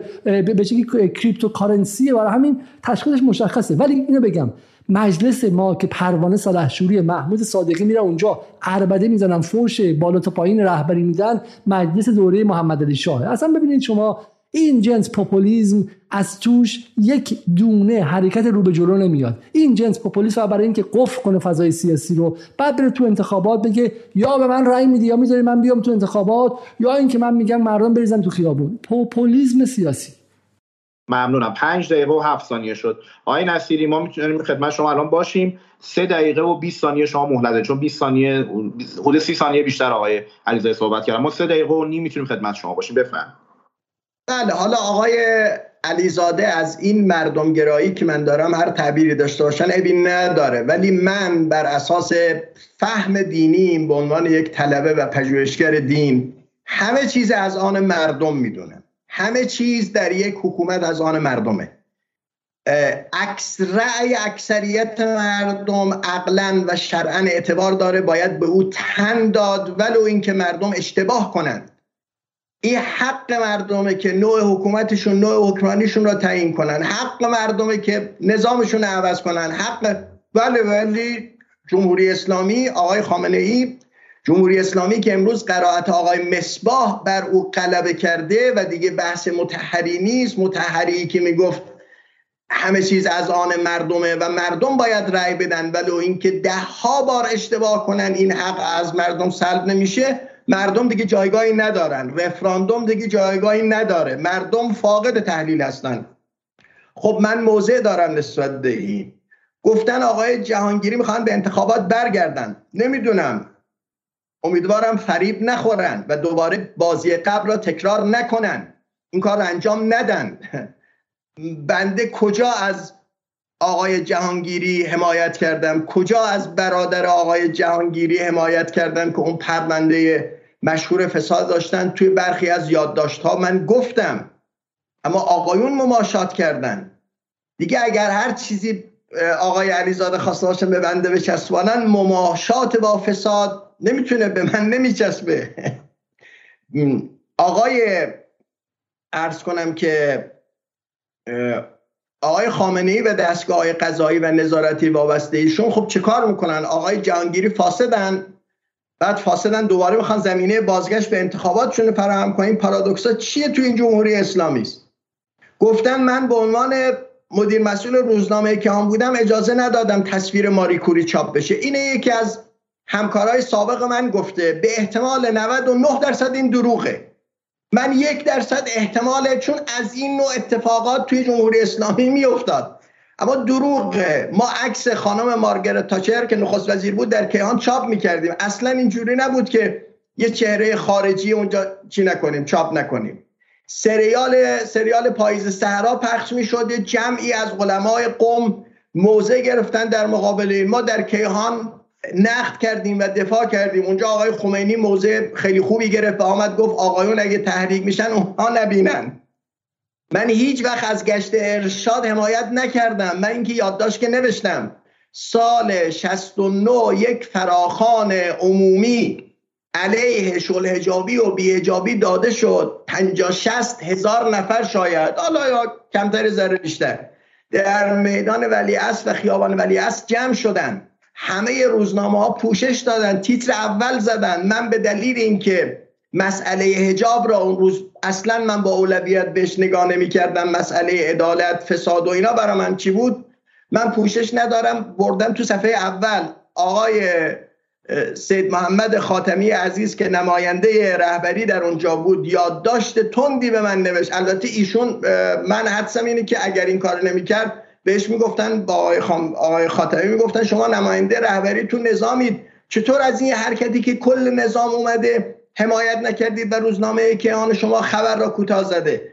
به من یه یادداشت تندی زده و گفته که شما چرا این گونه لیبرال منشی برخورد می‌کنید؟ اصلا موضع بنده این نبود. من کیهان ما مورد حمله طیفی از عناصر تند حزب قرار گرفت برای اینکه مجله زن روز مؤسسه که آن موقع یه تصویری در واقع چاپ کرده بود. گفتن آقای خامنه گفتن حجاب مسئله اصلی ایران نیست. این اظهارات علنی ایشونه. من تمام شد هر وقت بله. من؟ بله. سی ثانیه. شخص ایشون پیگیر پروژه هجابه آقای اشتری را عزم می‌کنن به خاطر اینکه دچار سستی میشه. آقای رادان را میارن برای اینکه با مسئله برخورد کنه. میگن آقای خامنه ای باید از ارزش های حزب الله دفاع کنه. این چه ارزش های حزب الله است؟ آقای خامنه ای با حزب الله صحبت کنه. بهشون بگه ما حق تحمیل دین بر مردم را نداریم. حجاب اجباری پشتوانه دینی نداره پشتوانه اعتقادی نداره روشن کنه. آقای خامنه ای اجازه می‌دادن مناظرات حجاب در تلویزیون ادامه پیدا کنه. بنده حزب اللهی های توجیه می‌کردم و بهشون نشون می‌دادم که این که کسانی در واقع بی هجاب بیان اینجوری نیست که آسمان به زمین بیاد شما جهنمی بشید. ما یک مورد برخورده با پدیده بیهجابی و شلهجابی در حکومت پیامبر و علوی نداریم. آقای خامنه این مسیر دنبال این مسیر که رفتن شما خواهید دید. در میگردن در میگردن و ناکام همونجوری که در تجربه های دیگه برگشتن با هزینه های بسیار زیاد در واقع. مسیر اینه نه این مسیری که الان دارن اینجوری دنبال می‌کنن. ممنونم. 5 دقیقه و 28 ثانیه شد. ما تقریبا میشه گفت یک دقیقه محفوظ داریم برای علیزاده. آقای علیزاده شما چهار دقیقه فرصت داریم. فقط اینم در نظر داشته باشید که این قسمت و قسمت بعدی دیگه در واقع قسمت پایانیه که ما 90 دقیقه که توافق کرده بودیم.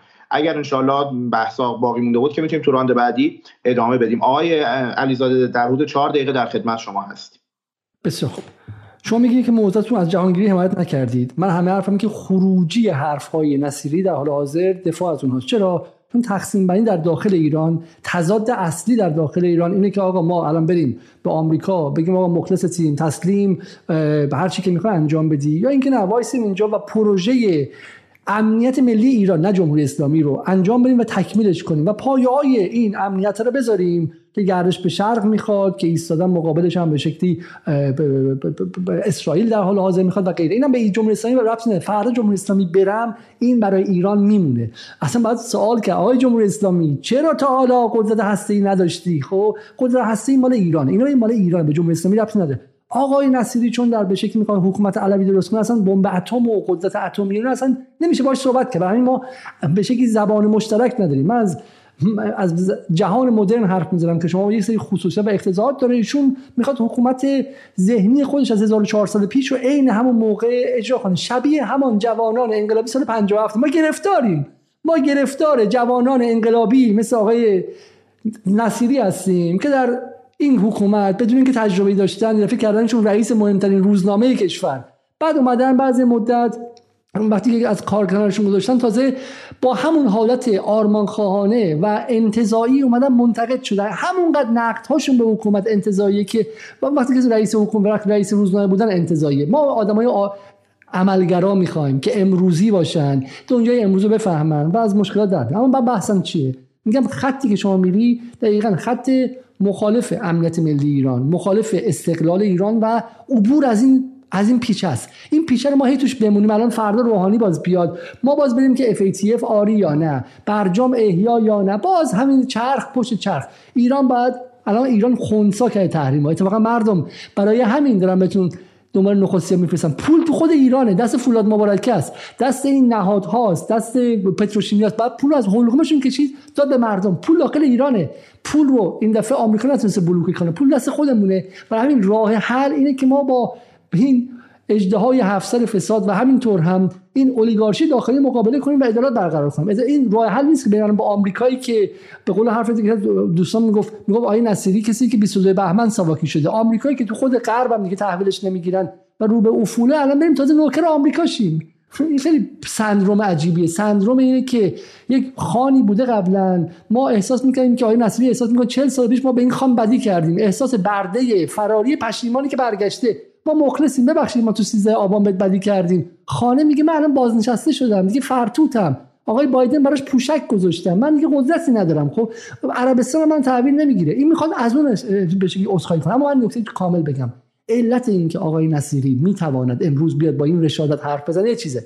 این که در براس میگه آقای جمهوری نصیری. جمهوری اسلامی فساد توش هستش. این فساد هم طوریه که اگه فساد نبود الان حکومت در کلیتش حسن روحانی وزراش شریعت مداری. آخوندی. نمتزاده. بیژن زنگنه. و بقیه رو می آورد می‌گفت شماها با برجام چی کار کردید؟ با برجام کشور ایران رو نابود کردید. به قول خود آقای نصیری هزار میلیارد ضربه زدید. رفتید قرارداد سستی بستید و میوه هسته ای رو که ما گذاشته بودیم بچینیم. میوه رو بعد از مرگ رو نمی‌خواستیم. می‌خواستیم یه موقعی با آمریکا صلح کنیم.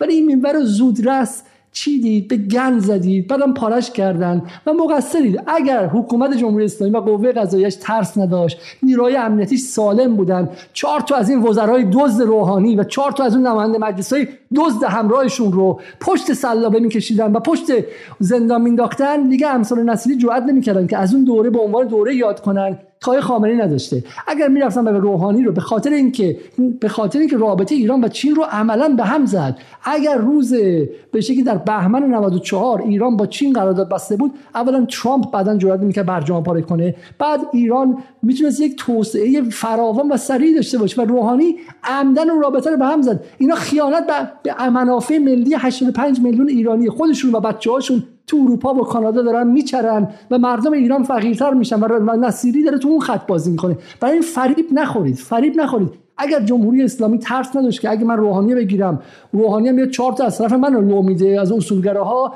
الان روحانی با پشت میله های زندان بود و جهانگیری و بقیهشون.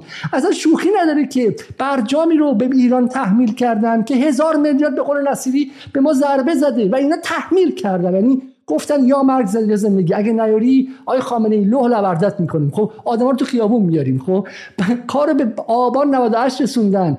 خون 237 نفر در آبان 98 محروم ترین مردم ایران. پای شماست آی نصیری. شما از دولت روحانی. دفاع می‌کنین که مستضعف کشی کرد.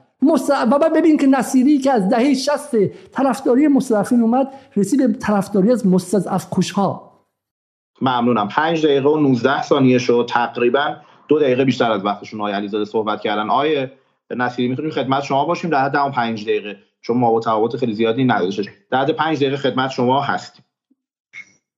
بله. آقای علیزاده میگن که ما می‌خوایم پایه های امنیت ملی را خراب کنیم. بنده اصلا اعتقاد ندارم که این سیاست خارجی جهان ستیز و بعد غرب گریز و بعد به دامن شرق رفتن به دامن روس رفتن به دامن چینیا رفتن به هیچ وجه تأمین کننده امنیت ملی ما نبوده است. این چیزهایی که آقای علیزاده از دفاع می‌کنن از سیاست منطقی و مداخله در سوریه و یمن و اینا به بهای ویرانی داخل بوده به بهای بدبخت کردن مردم بوده به بهای افزایش میلیونها فقیر و خانواده زیر خط فقر تو این جامعه بوده. این کجا امنیت میاره؟ جمهوری اسلامی به نظر من به لحاظ پایگاه مردمی در یکی از ناامترین شرایط و دوره خودش هست. هر لحظه امکان شورش مردمی وجود داره. و شما با سرکوب با کشتار مهار کردید و با این برخورد می‌کنید. اتفاقی که در سال 98 افتاد. به مردم اجازه بدید اعتراضشون کنن از حق طبیعیشون دفاع کنن. ببینید که مردم باتون هستن یا نیستن. مردم چنین رضایت دارن از این سیاست خارجی شما از این نوع امنیت. آقای علیزاده هم تعجب می‌کنه. بنده را متهم می‌کنه که شما سنتی هستید. بعد عبور از پیچ از پیچ تاریخی. گفتم همون نگاه آخر زمانی به سیاست. چهل و دو سال داریم آدرس پیچ رو به مردم میدیم. هنوز ازش رد نشد. گوی اونور بریم بهشته. از آقای علیزاده تعجبه که اینجوری او دیگه پیچ اینجوری بگن. این حالا آقای علیزاده عذر می‌خوام چون یه وقت لحن شما اونجوری شد منم اینجوری گفتم. یعنی یعنی چی واقعا؟ گفتن که میگم با فساد برخورد کنیم. عزیز من من باید به فساد برخورد کنم. من یه بار در میزگرد شبکه افق بودیم. اونجا بحث فساد شد سه چهار سال پیش. همین به عنوان سمبولیک گفتم. سوال این بود آقا چرا با فساد برخورد نمیشه؟ من گفتم اونجا گفتم آقا من طلبم من آخوندی کردم من ارشد حقوق خصوصی دارم. یه شعبه دادگاه به من بدید در کار من دخالت نکنید. و ما با مسئله فساد برخورد کنیم ببینیم چند تا از دانه درشتا رو بگیریم ببینیم میشه برخورد کرد یا نمیشه برخورد کرد. آقای علیزاده اینو به من نگید. آقای بحث برخورد با آقای دولت آقای روحانی. در انتخابات دوم ریاست جمهوری آقای روحانی بود. آقای خامنه بحث حقوقای نجومی مطرح کردن. یک موج علیه این درست شد. اتفاقا از من دعوت کردن. رفتم در حوزه هنری و از این موضوع دفاع کردم. بعد از سالها که اصلا توی مجامع نمی‌رفتم. از قصه مبارزه با حقوقای نجومی که تو دولت آقای روحانی اتفاق افتاده بود دفاع کردم. و من البته اون موقع تو ذهنم بود که این یه برخورد سیاسی در آستانه انتخابات. بعد یه بار همه چی فروکش کرد. می‌دونی داره چی فروکش کرد؟ چون دولت آقای روحانی یک کپی از لیست های نجومی بگیره وابستگان به دفتر رهبری. برای اونا فرستادن گفتم ببینید اگه قرار باشه با اینا برخورد بشه ما اینا رو رو می‌کنیم. فیش حقوقی آقای مخبر مثلا اون موقع توی اخبار بود. همه چی فروکش کرد. به من چرا میگید؟ این حرف من این ادعای منو برید به آقای خامنه ای بگید. این چه بساطی است تو این کشور؟ ما در مسئله فساد درست کردیم. اینایی که شما جوره همیشه کوتاه. بله؟ سند و مدرک هم داره این نکته. بله بله آره هست در مأخذ سندش هست بله. حالا آقای مخبر البته نیاز به حقوق نجومی نداره. آقای مخبر رئیس ستازید باد ده ها هزار میلیارد تومان پول بدون کمترین نظارت. شعن آقای مخبر نیست که خواسته باشه حقوق صد میلیونی بگیره. خلاف شعنشه او در گنجی است. گنج بی انتهایی هست. یه اصلا اهانت به آقای مخبره که یکی بهش بگه تو حقوق نجومی گرفتید آقای رو... چرا آقای روحانی رو در انتخابات رد صلاحیت نکردن؟ آقای علیزاده مرحوم هاشمی که رد کردن. آقای خامنه نظارت سلاح نظارت استصوابی داره. چرا رد نکردن؟ چرا اجازه دادن ایشون بیاد رئیس جمهور بشه و به قول شما مثلا این همه تخریب؟ دقیقا اینجا مسئول آقای خامنه ایست اگه شما تحلیلتون از آقای روحانی این باشه. چرا بارها از دولت آقای روحانی حمایت کردن؟ مجلس فکر می‌کنم سال آخر دولت روحانی بود یه تعدادی نامه نوشتن و درخواست استیزا و سوال از آقای روحانی داشتن. آقای خامنه ایستادن و مخالفت کردن با این. بنده مدعی این مسئله هستم من حرفم این این چه نوع حکرانی است تو این کشور؟ این چه مدل حکرانی است؟ و شخص شخص آقای خامنه ای مسئول این کاره. اونا باید پاسخ بدن. شما می‌خواید مسئله مشکل آقای دولت آقای روحانی از من می‌خواید سوال کنید. ممنونم. پنج دقیقه و 18 ثانیه شده آقای نصیری. لطف کردید. آقای علیزاده در خدمت شما زمانا برابره. بفهم ببینید آقای نصیری آقای نصیری با آقای تایزاد و اینها نباید یکی بگیریم هم آقای تایزاده اصلاح طلبا حجاریان خاتمی و غیره اینا یه درک مدرنی از استیت به عنوان یک پدیده مدرن دارن. می‌دونم حکومت کار سختیه و می‌دونم زمان امام هم اینطور بودش. امام حالشون میگن تلویزیون صدا و سیما در دوره امام که رهبری کاریزماتیک بود. هر 200 سال 300 سال توی کشور یه بار ظهور می‌کنه. هر 50 سال هم تو منطقه و تو جهان یه بار یکی دو بار ظهور می‌کنه. خب رهبری کاریزماتیک نریخته. اعراب 400 میلیون نفر بودن یه دونه رهبری کاریزماتیک داشتن جمال عبدالناصر. خب نه هر روز رهبری کاریزماتیک نمیاد. امام با اینکه رهبری کاریزماتیک بود و 5 5 میلیون نفر حاضر بودن رومین براش برن سروش عبدالکریم سروش اون موقع که خیلی هم حزب اللهی و ولایی بودش به صدا سیما دعوت شد از مشهد زنگ زدن که ایشون هست شه. امام زورش نرسید به مشهد. امام با اون عظمت 5 میلیون فدایی زورش نرسید به مشهد. برای اینکه قدرت پس از انقلاب در ایران متکثره. ایران پس از انقلاب یه سری انرژی های خفته تاریخی رو آزاد کرده مثل روحانیت مثل همین سنتگراها. خب خود اینها می انرژی آزاد شده ای خب زمان شاه کی می‌تونستن اینجوری حرف بزنن؟ خب این در واقع اینا اثرات جانبی انقلابه. یه دونه سپاهی میگه من تو جنگ دهه 60 بودم آقای خامنه‌ای تو ظالمی. خب این قدرت آزاد شده. انقلاب فوران انرژی های اجتماعی. خب برای همین هیچ کس نمی‌تونه قادر متعال باشه بعد از انقلاب. خب چه برسه آقای خامنه ای که پس از رهبری کاریزماتیک اومده. این نکته اول. اما ببینید برای میگم فرق داره بین تایزاده تایزاده می‌دونه داره چی میگه و داره عمدن حرف می‌زنه. خودش می‌دونه دروغه ولی میگه آقای خامنه‌ای آقای خامنه‌ای صبح به صبح آقای خامنه‌ای میگه چون می‌خواد هدفش اینه که اون رو تضعیف کنه برای مقاصد سیاسیش آقای رئیس نصیری واقعا در جهان پیشا مدرن و سنتیشون زندگی می‌کنه نمی‌دونه. اما امثال آقای نصیری از نظر روانکاوانه father complex دارن یا به شکلی عقده پدر دارن. یعنی یک پدری هست که همه چی درست کنه و راست و ریس کنه و اگه نتونه ازش متنفر میشن. جهان رو بر اساس پدر می‌بینن نه بر اساس یک نظم سیاسی متکثر نه بر اساس قوانین علوم سیاسی. آقای خامنه ای اگر بیاد روحانی رو رد صلاحیت کنه میگن ای دیکتاتور تو چه پدری هستی؟ و در ذهنشون پدر خوب هست مثلا امام مثلا خوب بوده یه پدر به شکل اسیری یا به شکل مسل افلاطونی که این پدر مثلا خیلی خوب بوده همه کارو درست بودش. تو چرا اینو رد صلاحیت کردی؟ اگه بذاره میگه چرا گذاشتی روحانی بیاد؟ روحانی اومد همه چی آتیش زد. یعنی این پدره هر کاری کنه برای اینها دیگه نمی‌تونه اون پدر ایدئال باشه. برای همین بیشتر از هر چیزی یک وضعیت روانیه. یعنی آقای نصیری واقعا باید این قضیه رو با یک روانکاو مطرح کنه که چرا جهان رو از منظر خامنه ای می‌بینه. چرا این خامنه ای زده است؟ خب چرا جهان رو مثلا مثلا بحث اقتصاد تو ایران اصلا آقای خامنه‌ای کاری نیستش. خب میاد میگه که آقا تلگرامی نفروشین. فولاد کار خودشو می‌کنه. 11 سال داره میگه اقتصاد مقاومتی. 11 سال میگه تولید دارن دلالی می‌کنن شرکتای گنده می‌برن می‌خورن و غیره و زوری نداره. خب هر چیزی که میگه اون حزب اللهش میگه الله اکبر الله اکبر کار خودشون می‌کنن. اصلاح طلبان که فردا تو روزنامه‌هاشون چون دقیقاً برعکسشون میگن. ولی آقای نصیری براش همه چیز برای این آدم تبدیل میشه. در واقع مثال کامل اینه که دقیقا برخلاف علوم سیاسی یعنی توی غرب توی کتابای غرب وقتی در جمهوری اسلامی حرف می‌زنن میگن نهاد مثلا روحانیت اینو گفته سپاه اینو گفته به شکلی تکنوکراسی اینو گفته سرمایه‌داری غربگرایی سربازی شرقگرایی گفته. و تو غرب هیچ کسی هیچ کتاب علوم سیاسی تا امروز در این 40 سال ننوشته که بگه خامنه ای و خامنه ای و خامنه ای و خامنه ای و خامنه ای این نگاه میگم بالا این یه وایسی یه وایسی. میگه حقوقای نجومی رو صدا سیما برن که خاک بر سر صدا سیمایی که آدم دعوت کنه که از حقوق نجومی دفاع کنن. هیچ جای جهان تو سرمایه‌داری غرب تو آمریکا هم کسی جرئت نداره از حقوق نجومی وزرا دفاع کنه. دعوت کردن که از حقوقای نجومی دفاع کنن خب؟ دو میگه که ایران به دامن روس و چین رفتش یه سند بیار که ایران به دامن روس و چین رفته. ایرانی که میگم تا 1400 سفیر تو چین نداشته یه مثال بیار که ایران به دامن روس و چین رفته. خب ایرانی که ظریف می‌رفته به جانکری از لاوروف شکایت می‌کرده نشون بده که به دامن روس و چین رفته. نه ایران با کمک خودش موشک ساخته هسته ای ساخته پهپاد ساخته. با کمک خودش با کمک خودش ساخته. خب و بعد هم میگه که چی؟ یه نکته پایانی هم بگم.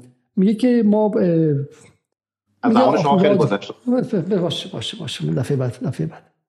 مم. 4 دقیقه و 36 ثانیه شد. آقای نصیری 4 دقیقه و 36 ثانیه در خدمت شما هستیم. زمان رو برابره بفرم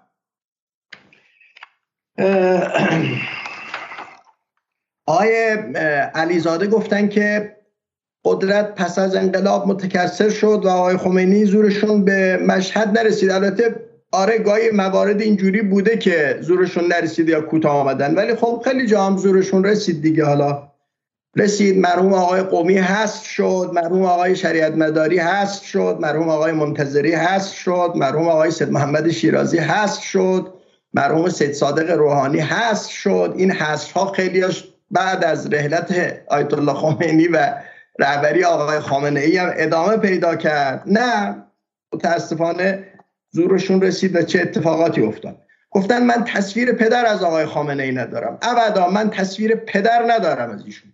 ایشون اگه پدر بودن در جنبش محسا اینگونه دستور سرکوب نمی‌دادن. اگه پدر بودن با دختران بیهجاب ما که حق دینیشون هست اونا آزادن در انتخاب سبک زندگیشون. این گونه برخورد نمی‌کردن. کدام پدر؟ بله حالا مگر دیگه حالا یه پدر خیلی بی حساب کتاب. نه من تعبیر پدر ندارم. من حرفم اینه که آقای خامنه این ولایت مطلقه فقیهی که شما دارید که نه با ملاک های سنتی در باب حکومت جور در میاد و آقای علیزاده می‌خواد بگه که من سنتی هم و من به این سنتی بودن افتخار می‌کنم چون این سنتی که میگیم یعنی سیره نبوی پیامبر یعنی سیره نبوی امیرالمومنین یعنی نهج البلاغه که امروز داره به عنوان کتاب زاله در جمهوری اسلامی داره مطرح. من افتخار می‌کنم به اون. و یه بود افتخار آمیزش اینه که اتفاقا اون ملاک هایی که در باب حکمرانی و سیاست ورزی در سنت ما گفتن در دنیای مدرن در حد بسیار عالی اتفاق افتاده. این ولایت مطلقه با ملاک های مدرن هم جور در نمیاد. رها کنید اصلاح کنید مسئله را باید اصلاح کنید مسئله بعد آقای علیزاده میگن که یک سند بیارید که ایران به دامن روس و چین رفته. خب معلومه که قرار نیست که یکی بره تو دامن پوتین بشینه تا بعد بگیم که سند بیارید. همسویه با پوتین در با روسیه در مسئله برجام. در مسئله حمایت از تجاوز ننگین آقای پوتین به اوکراین. ارسال پهباد به روسیه برای سرکوب مردم اوکراین. همین اخیرا قطنامه در سازمان ملل تصویب شد. اکثریت جهان تجاوز روسیه به اوکراین محکوم کردن و خواستار خروجش شدن. اندکی از کشورها مخالفت کردن و یا رأی ممتنع دادن. حتی چینی ها رأی موافق به اون قطعنامه دادن. ایران رأی ممتنع داده. مگه تو دامن رفتن شاخ و دم داره؟ ارز کنم که بنابراین مسئله اینه که آقای علیزاده اینقدر سعی نکنن سنت و مدرن کنن جمهوری اسلامی هم با ملاک های سنتی و هم با ملاک های مدرن محکوم است و زیر سوال همونجوری که عرض کردم هم با ملاک های سنتی و مدرن از جمهوریت خارج شده و هم با این ملاک ها از اسلامیتش خارج شده. مشکل اصلی متاسفانه این هست.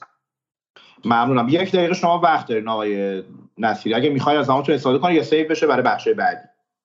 بذارید برای بخش بعدی اگر من حرفم اینه که من موافقم با ادامه پیدا کردن بحث. اگر قرار بحث ادامه پیدا کنه من می‌خوام تو اون فرصت با تمام کردنش هم موافقم با ادامه دادنش موافقم. من می‌خوام تو اون ادامه دادن یه تصویری از میزان اختیارات آقای خامنه ای تو این کشور بدم. او این ولایت مطلقه تصویر پیدا کنه. بعد ببینیم که آیا ایشون می‌تواند با این حجم از اختیارات با این مستمسکاتی که آقای علیزاده مطرح می‌کنن که حکومت مدرن اینه اونجا لافزنیه همه جای دنیا اینجوری می‌تونن از زیر بار مسئولیت شانه خالی کنن؟ نمی‌تونن شانه خالی کنن. اگه ادامه پیدا کرد من وارد اون بحث میشم. ممنونم در واقع الان شد چهار دقیقه و سی ثانیه. تقریبا میشه گفتش که 20 ثانیه برای شما محفوظ بودن این زمانی که استفاده کردین. خب آقای علی ما چقدر آقای دسفولی آقای دسفولی کل چی به چقدر رسیده؟ یعنی این مناظره زمانش چقدر 100 دقیقه. ما الان 100 دقیقه است که در خدمت شما دو بزرگوار هستیم. من یک بار هم بگم ما تقریبا میشه گفت هفت دور الان بحث داشتیم. من به نظرم ما سه تا سه دقیقه دیگه بریم. هر کدوم از بزرگواران 9 دقیقه. میشه حدودا 18 دقیقه. به علاوه اینکه پایان جنبندی هم حدود دو دقیقه اگر داشته باشن فکر می‌کنم تا دوازده به وقت تهران بتونیم تمام بکنیم. اگر موافق هستید من موافقم که تمام بکنیم. چون بعدش من در کلاب هاوس باید حضور پیدا کنم. من موافقم که بحث در همین زمان بندی که گفتید تمام بشه. ترجیح میدم اینجوری ولی آقای آقای علیزاده به ادامش خیلی مشتاق باشن ادامه میدیم. نه من من مشتاق آقای, آقای نصیری دو منبر است امشب خب؟ بعد از این منبر داره میره منبر بعدی سازه خب؟ در خب آقای علیزاده پس اگه موافقی ما تو دوازده بریم سه دقیقه هشتم شما در واقع الان شروع شده. بفرم دو تا نکته مهم اینجا هست. من میگم آقای نصیری father complex داره قبول نمی‌کنه. اتفاقا حرفش اینه که چرا تو پدر نیستی؟ اتفاقا کسی father complex یا عقده پدر داره میگه تو چرا پدر نیستی؟ چرا پدر خوبی نیستی؟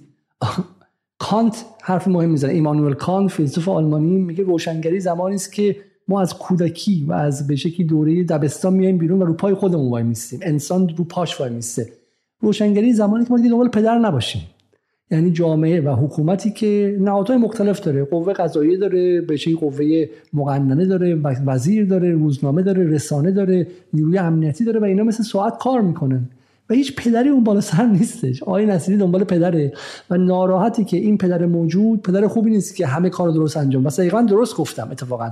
میگه که این پدر محسن نیست. قرار نیست پدر باشه. ما از و جامعه سال 1402 ایم دو سال 2023 ایران پدر نمی‌خواد که مردم ایران خودشون عاقل و بالغن. خب نظام 42 ساله است. پدر نمی‌خواد که آقای خامنه‌ای و رهبر هم یکی از اجزاست. راه نشون میده. میگه سیاست های کلی اینه. خب به این سمت بریم. به سمت استقلال و خودکفایی بریم. به سمت به شکلی وابستگی نریم سعی کنیم که خانواده از هم نپاشه. سعی کنیم جمعیت فرو نپاشه و غیر سیاست کلی اینه. تازه اون هم خودش که نمیگه. یه کارشناسا کار می‌کنن. ایشون مواظبه که در یک نظام چند قطبی و چند جناحی که قدرت از یک دست به دست دیگه میشه این تغییر قدرت باعث نشه سیاست کلی نظام عوض همه کشورها دارن خب؟ تو فرانسه و انگلیس هم یک سیاست کلی داریم ما و یک سیاست جناهی داریم خب؟ سیاست جناهی قرار هیچ جای دنیا قرار نیست که رئیس جمهور بیاد بزنه زیر میز همه چی. مثلا فرانسه وقتی رئیس جمهورش عوض میشه قوانین کلی کشور عوض نمیشه. تغییرات و این نوانسای هست و همین میگم عصر مدرن نمی‌شناسه. دوم مثلا نصیری که جهان مدرن نمی‌شناسه. و تهمانده ذهن استعمار زده درش احیا شده. میگم همون سندروم برده پشیمان. خب؟ وگرنه میدونستش که نمی‌گفت جهان جهان جهان جهان. خیلی حرف درستی داره. بود بعد از این قطنامه آژانس در تابستان پارسال که یکی گفته بود که جهان به ایران رأی منفی داد نماینده چون هند و چین و روسیه و برزیل و ونزوئلا اینا رأی ندادن. یکی گفته بود که آقا بیش از نیمی از جهان به ایران رأی منفی نداد. نه چی؟ چون چین یه جنبهش از یک و دهم. هند هست یک و نیم داره میشه تقریبا. از چین می‌زنه بالا تا پنج سال دیگه. خب برزیل هست چند 200 میلیون. اون یکی اون یکی. آقای نصیری جهان چهار تا کشور اروپایی و آمریکا و کانادا و استرالیا نیست. ذهن استعمار زده رو کنار بذار. اینو بهش میگن بلوک غرب.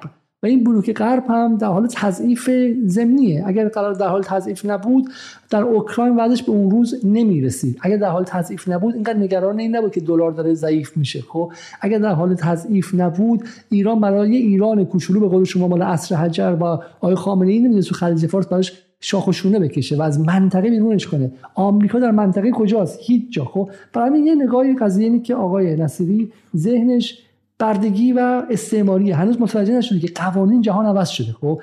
اتفاقا الان بشم بگیم یا آقا بس اگه آمریکا نیست بریم قدرت بعدی برده پدر بعدی ارباب بعدی.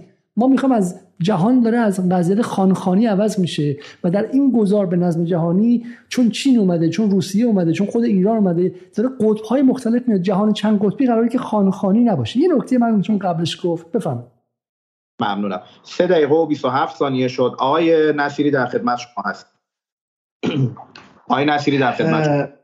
بله حالا بنده که گفتم پدر از اون زاویه مهربانی گفتم ولی واقعا آقای خامنه ای داره پدری می‌کنه دیگه. پدره که از پدری هیچ وقت استعفا نمیده تا آخر عمرش پدره. ایشون دارن پدری می‌کنن که رهبری مادام العمر انتخاب کردن. اگه پدر نبودن که مادام العمر نمی‌شد. ایشون من معتقدم آقای خامنه ای اگر ده سال رهبری می‌کردن بعد سکان می‌دادن به دست یک کسی دیگه. تو این ده سال فرصت تحمل مطالعه دنیا را می‌دیدن.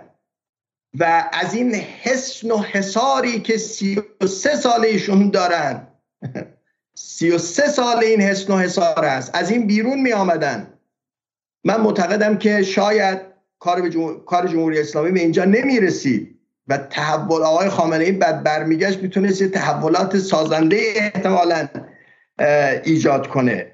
اینقدر آقای ارزم به حضور شما که علیزاده از پدری بد میگن خب ایشون واقعا پدر دیگه.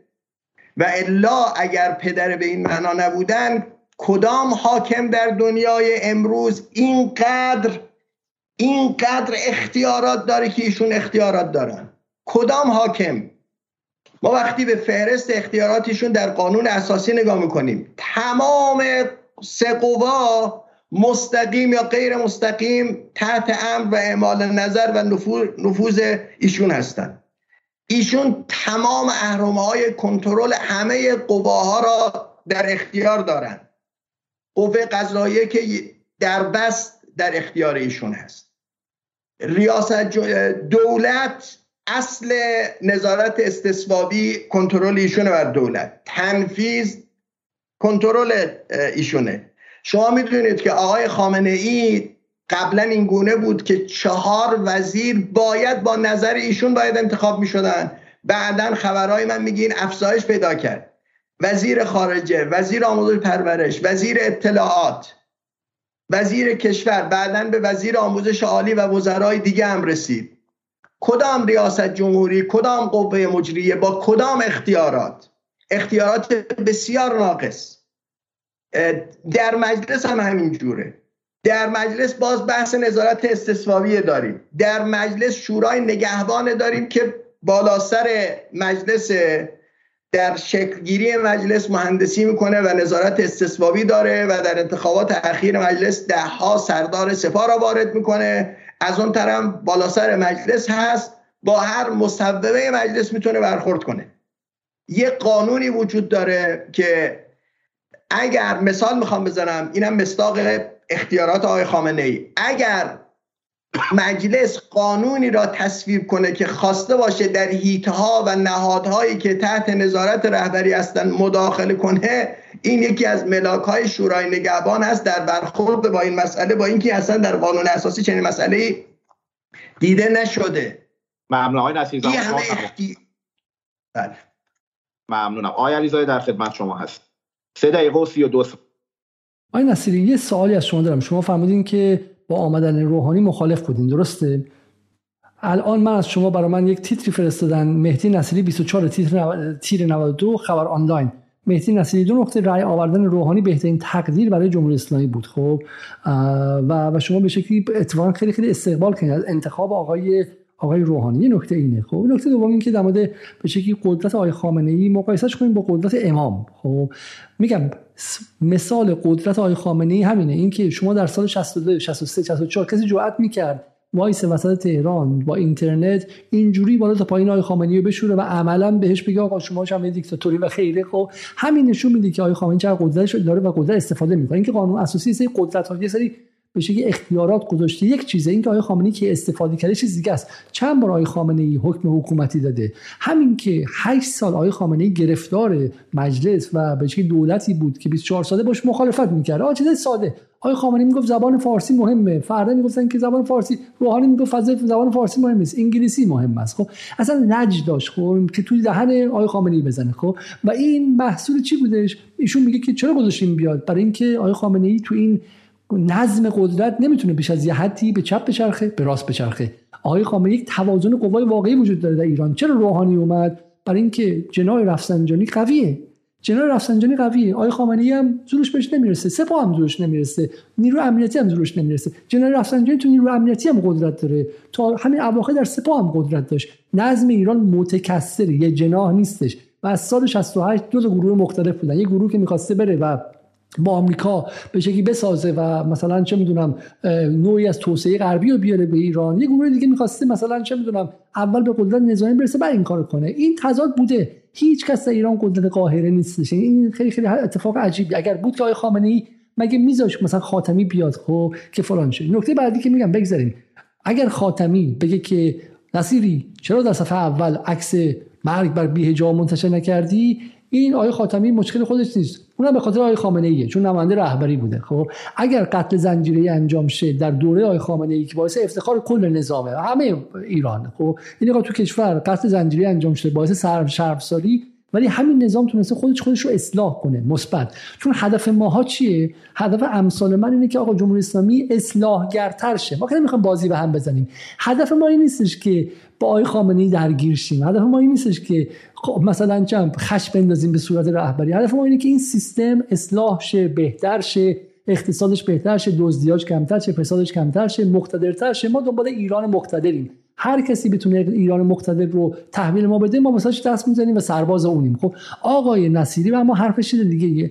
دعواش با خامنه ای ایران آب ببره باد ببره. برای همین مثلا از شروقی های اخیر از شهریور به این ور که توش 300 نفر کشته شدن ولی 50 60 نفر هم سرباز و نیروی نظامی و بسیجی اینا هم کشته شدن. اون رو مثلا مثلا نمی‌بینه. این شلوغی ها که خود آقای نصیری آیا شما محکوم کردی شلوغی ها رو؟ آقای نصیری آیا شما حمله به شاه چراغ محکوم کردی؟ یا شما مثل آقای سعید شریعتی و بقیه اصلاح طلبا گفتی که کار خودشونه؟ خب شما کجا وایسادید در این شلوغی ها در سال 88 سال 88 که بالاخره وضعیت کار رسید به همون سی خورده 88 رسید دیگه خب؟ که بعض در به ناامنی و غیره رسید. تو آمریکا چیکار کردن؟ تو آمریکا ترامپ اومد رفت به کپیتول خب؟ و طرفداراش رفتن اونجا. هنوز دادگاهشون ادامه داره و دارن احکام سی ساله میدن به کسایی که تازه معلوم شده به دعوت پلیس رفتن وارد به شکلی سنا و کنگره شدن خب؟ هیچ کشوری آقای نصیری با امنیت شهری و با امنیت ملی و با امنیت خیابانهاش شوخی نداره. نه فرانسه مکرون نه آمریکا. تازه آمریکا رئیس جمهورش ترامپ بود.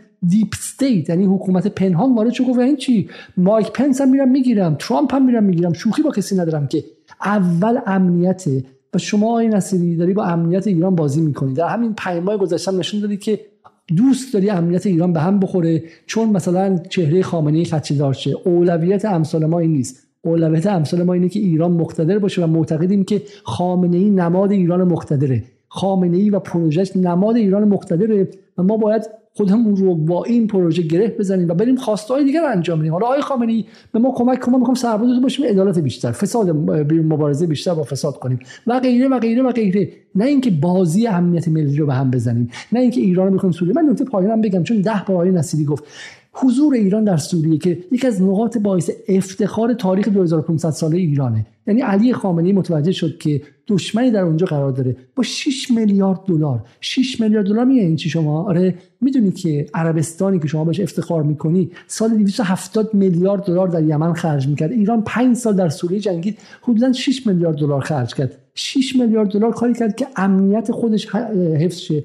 داعش از بین بره و سوریه به امنیت برگرده. این سند افتخار هر کشوری. اگر آمریکا این کار می‌کرد بابش افتخار می‌کردیم ما خب؟ حالا ایران این کار کرد و شما مرتب میگی در این می‌خواد سوریه رو به عنوان لکه ننگ بذاری شرم بر کسی که مبارزه بچه های این کشور تو اونجا و شهادتشون و کشته شدن شد و بدون سر برگشتن امثال حججی رو لکه ننگ کنه چیزی که باید افتخار مردم ایران از زمان هخامنشیان تا حالا باشه.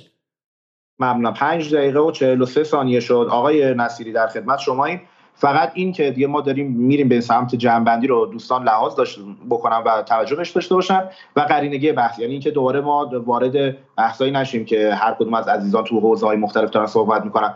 به این جنبندی برسیم. به امید خدا که کم کم تا یک ربع آینده بتونیم بحث رو جمع بکنیم.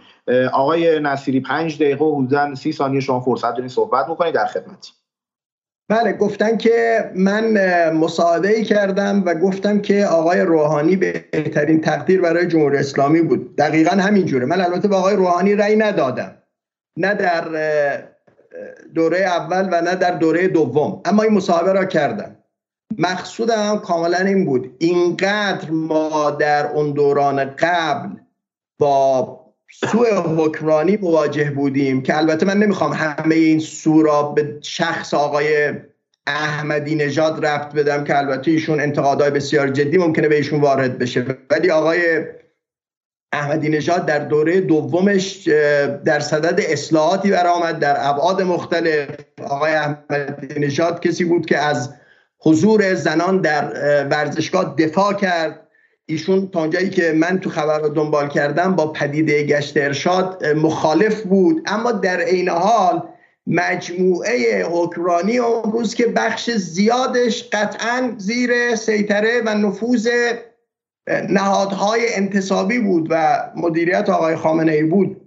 چنان وضعیت اسفباری ایجاد کرده بود که من یه تحول در این مسئله اومدن آقای روحانی را در حالی که خودم بهش رأی نداده بودم در واقع یک منفذی می‌دونستم برای مردم یک تحولی می‌دونستم که مردم یه نفس بکشن. از این جهت گفتم بهترین تقدیر برای جمهوری اسلامی بود. هشت سال دیگه برای جمهوری اسلامی در واقع عمر خرید و اینها. گفتن شما قدرت آقای خامنه ای رو با قدرت امام مقایسه کنید. خب اونم اشتباه. ما به اونم نقد داریم. یعنی اگر فرض کنید تو دوران بنده بنده به روند 42 ساله اخیر جمهوری اسلامی در ابعاد مختلف نقد دارم و معتقدم ما باید نقد کنیم خودمونه. باید بازخانی کنیم اینو. این مقایسه که چیزی را حل نمی‌کنه مسئله را که حل نمی‌کنه. تعدد اشکال میشه که موجب رفع اشکال نیست. آقای علیزاده تصویری از آزادی. البته اینکه بنده را تا الان دستگیر کردن لطفشون حالا لطف دارن در حق بنده دیگه. شما که حسود نیستید نسبت به این لطف آقای علیزاده. لطف دارن. ولی ای کاش این لطف شامل همگان میشون دو تا وکیل یک روزنامه نگار تصمیم می‌گیرن در قصه واکسن ها برن. به نظرشون رسید من اصلا با درست و غلطش کاری ندارم. احساس کردن اونجا رهبری مثلا دچار خطایی شده برن از ایشون شکایت کنن. هنوز از پله های دادگستری نرفتن بالا بازداشت شدن و امروز زندانی شدن. با کدام ملاک سنتی و مدر با کدام ملاک سنتی و مدرن این کار انجام شده؟ خب این رعفت برای اونها هم باشه. این همه دستگیری هایی که داره رخ میده. آقای علیزاده چون بنده را دستگیر کردن تا به حال این حجت بر آزادمنشی جمهوری اسلامی می‌دونن و نبودن حاکمیت استبدادی ده ها مثال و مورد دستگیری و برخورد با شهروندان نمی‌بینن. خبرنگار رفته عکس خانم محسا امینی را به اقتضای عرفه خبرنگاریش منتشر کرده. ماها در زندان آقای علیزاده. کدام؟ شما مدرن که حکومت مدرن را می‌فهمید مدرنیته را می‌فهمید. به این شدت نمیگم حکومت های مدرن ایراد ندارن. واقعا مقایسه کنید حجم ایرادهایی که در خیلی از نظام های مدرن با اونچه که داره در جمهوری اسلامی داره اتفاق میفته یه دختر رفته روسریش مثلا تو میدان انقلاب سر و دست گرفته 23 سال زندان یه رقم حالا اینجوری به زندان میدن. بعد برید ببینید مفسدان اقتصادی را چقدر بهشون زندان میدن. چند سال اینا تو زندان میمونن. آقای علیزاده با چه ملاکت سنتی یا مدرن شما از این قصه در واقع حمایت می‌کنید؟ ایشون گفتن نظام در قتلهای زنجیری خودش رو اصلاح کرد. البته بنده تاکید می‌کنم پیگیری و شهامت آقای خاتمی بود که پرونده قتلهای زنجیری باز شد و مورد رسیدگی قرار گرفت و البته احدی اعدام نشد در اون مسئله. مجازات نشد قصاص نشد. محارب شناخته نشد کسانی که اون قتل های فجی را رقم زده بودن. زندان بهشون دادن چند سال از زندان آزادشون کردن. گفتن که آقای علیزاده میگن که هدف باید اصلاح باشه. خب ارزم به حضور شما که درسته ما هم دنبال اصلاحاتی بنده هم دنبال اصلاحات بودم. اگرچه امروز از اصلاحات دارم معیوس میشم. و معتقدم که نظام دنبال اصلاحات نیست. و هر وقت البته نظام دست به اصلاحات بزنه که گشایشی از کار مردم کنه من از اون زاویه خوشحال میشم. اگرچه حرف من اینه که ما باید از قانون اساسی موجود عبور کنیم. این نوع حکمرانی حکمرانی دیگه نیست که با مبانی سنتی و مدرن و دین و اینها جور در بیاد. اما در این حال من از این اصلاحات افهام کنم ممنونم. پنج دقیقه و 21 ثانیه شد. آقای علیزاده در خدمت شما این فقط ترجمه داشته باشین که این دور آخر دور بعد شما دو دقیقه برای جنبندی هستش. در خدمت شما. آقای نصیری من از اصلاحات دفاع از اصلاحات دفاع می‌کنم یکی از چیزهایی که به نظر خودش اصلاحاته اینه که ایران و سعودی با هم صلح کردن سفارت باز شده. از روزی که این اتفاق افتاده گفته که جام زهر بوده. خاک بر سر بیورزتون. شما کشور رو فرو یعنی عمدن همین قضیه رو کاری کرده که برای مثلا بدنه حزب اللهی این باشه که آقا نشونه ضعف ایران باشه که جرئت نکنه مثلا آقای خامنه ای بره مثلا با یک کشور دیگه هم تنش کنه. خب آقای آقای نصیری دنبال اصلاحات نیست. دنبال تضعیف خامنه ای و در واقع اینه که آقای خامنه‌ای مسئول همه چی نشون بده. خب میگه که خاتمی باعث شد که چم قتل زنجیری انجام شد و شجاعت اون خب خاتمی رو کی گذاشت اونجا؟ مگه نمیگی دیکتاتوره؟ مگه نمیگی این چه دیکتاتوری که گذاشت خاتمی بیاد خب که بعد مثلا بذاره که نیروی امنیتی نظام زیر ضرب بره و آبروش بره و وزارت اطلاعات مثلا اینجوریه کی این کارو می‌کنه خب؟ پس این آدمی که قدرت تقسیم کرده. خب برای همینه که قابل مقایسه با امام خمینی نیستش. من همین الان به صراحت بگم این رو. ببینید آقای خامنه‌ای 33 ساله 34 ساله که در اونجا برای مسند خب در 34 سال حکومت علی خامنه‌ای بر ایران در زمانی که بزرگترین قدرت تمامی اعثار تاریخ نه امروز و دیروز قرن 19 20 ما اعثار تاریخ از امپراتوری روم و هخامنشی همش به اسم آمریکای مدرن آمریکای بعد از 1990 بعد اینکه شوروی فروپاشی بعد اینکه نظم آمریکایی توتالایز شد یعنی تمامیت بهش بخشیده شد و قدرت فائق شد از 1990 تا تقریبا 2005 ما مشابه آمریکا در تاریخ جهان بشریت نداشتیم. قوی ترین قدرتی که احتمالا آمد و تا ابد هم خواهد اومد چون باز به سمت نظم چند قطبی رفتیم. این قدرت اومد از 1990 شروع کرد. از زمان فوت آقای خمینی. دور ایران. یه دونه پایگاه توی بحرین یه پایگاه توی زهران عربستان یه پایگاه توی قطر یه پایگاه اینور 25 پایگاه دور ایران چید عراق و زد گفت می‌خوام سراغ تو بیام. در چنین شرایطی علی خامنه‌ای نداشته خون از دماغ کسی در مرزهای ایران بریزه. این اتفاق باور نکردنیه. مقایسه کن با آقای خمینی. مقایسه با آقای خمینی که خیلی ها معتقدن جنگ می‌تونه زودتر تموم شه دیرتر تموم شه. 8 سال ایران جنگید. در زمان خامنه‌ای در این شرایط حساس ایران یک روز در برای مرزهای خودش نجنگیده. خب من نمی‌خوام ادامه بدم اما تمام به شکلی اتفاقات امنیت داخلی ایران که اصلاح طلبها خودشون رسما گفتن بعضیاشون که می‌خواستن مثل سازگارا و غیره که می‌خواستن انقلاب مخملی کنن. خب که بعد در سال 88 بزرگترین شکاف اجتماعی که حکومت می‌تونست فرو بپاشه اتفاق افتاد. دی 96 بود آبان 98 بود. همین 1400 که تمام ما نشون دادیم تو برنامه جدال. چگونه اسرائیل و به شکلی تمام نیروهای امنیتیش پشت قضیه بودن؟ خب چگونه همه اینها؟ ببینید که با چه هزینه امنیتی جمع شده. با چه هزینه امنیتی؟ اینو مقایسه کن با مصری که در روز دوم سوم جولای سال 2013 دو هزار نفر از اخوان رو کشتن هشتاد هزار نفرشون زندان کردن و سیسی اومد اونجا. مقایسه کن با ترکیه که عضو ناتو در ماه می 2016 برای اینکه گفتن کودتا کردن علیه اردوغان 600 نفر در یک روز کشتن. 45 هزار نفر رو زندانی کردن و سال 50 هزار نفر رو پاکسازی کردن. آقای نصیری در ذهنش فقط ایران وجود داره. آقای نصیری از قوم بیا بیرون بذار من یک هفته تو رو بیارم به لندن بیارمت به واشنگتن بیارمت به پاریس. جهان بزرگتر از ایرانه و شما تمام مقایسات با جهان فقط و فقط و فقط و فقط ایران خامنه ای ایران خامنه ای یک ذهن میگم یک ذهنی که ذره با سیاست مدرن آشنایی نداری و میگی چون این رفتار غیر اخلاقی بوده. ساحت سیاست مدرن ساحت قدرت معلومه آقای خامنه‌ای موظف بوده امنیت ایران رو رعایت کنه. مسئله اینه که اگر این کارها رو نمی‌کرد ایران فرو پاشیده بود. میگم خامنه ای ایران رو در طوفانی ترین دوره تاریخ که سرنوشت محتوم ایران تبدیل به ایرانستان بود. آذربایجان و با آذربایجان متحد می‌شد. اهواز بعد می‌رفت با سرنوشت محتوم ایران در دهه 1990 میلادی این سال 1970 تا سال 84 فروپاشی بود. هم از داخل هم از بیرون. و خامنه ای این کشتی رو به ساحل رسون با امنیت. و گفت حالا بقیه رو شما بچه انجام بدین. حالا برین سراغ توسعه اقتصادیش. حالا برین سراغ عدالتش. حالا برین پولتون از اولیگارشیا بگیرید حالا حقوقت از حقوقشون بکشین بیرون. نذارین که دلار رو با قیمت تلگرام تسعیر کنه. فولاد مبارکه و غیره. خب؟ و آقای نصیری می‌خواد این رو که باعث افتخاره رو ضعیف نشون بده. ممنونم. 4 دقیقه و 36 ثانیه شد. آقای نصیری در خدمت شما هستیم. شما 4 دقیقه فرصت دارید. فقط نظر بگید که ما دیگه تقریبا دو ساعت رو رد کردیم. یعنی وارد تقریبا میشه گفت 125 خب. دقیقه مناظره شدیم. آقای نصیری شما 4 دقیقه و نیم فرصت داریم. بفرمایید. خب بعد از این 4 دقیقه و نیم باز یه فرصت جنبندیه. بله دو دقیقه فرصت جنبندی. تمام میشه. تقریبا دارن دو دقیقه شما دارید که دیگه حدود ساعت 12 میشه به اتمام می‌رسه. بسیار خوب.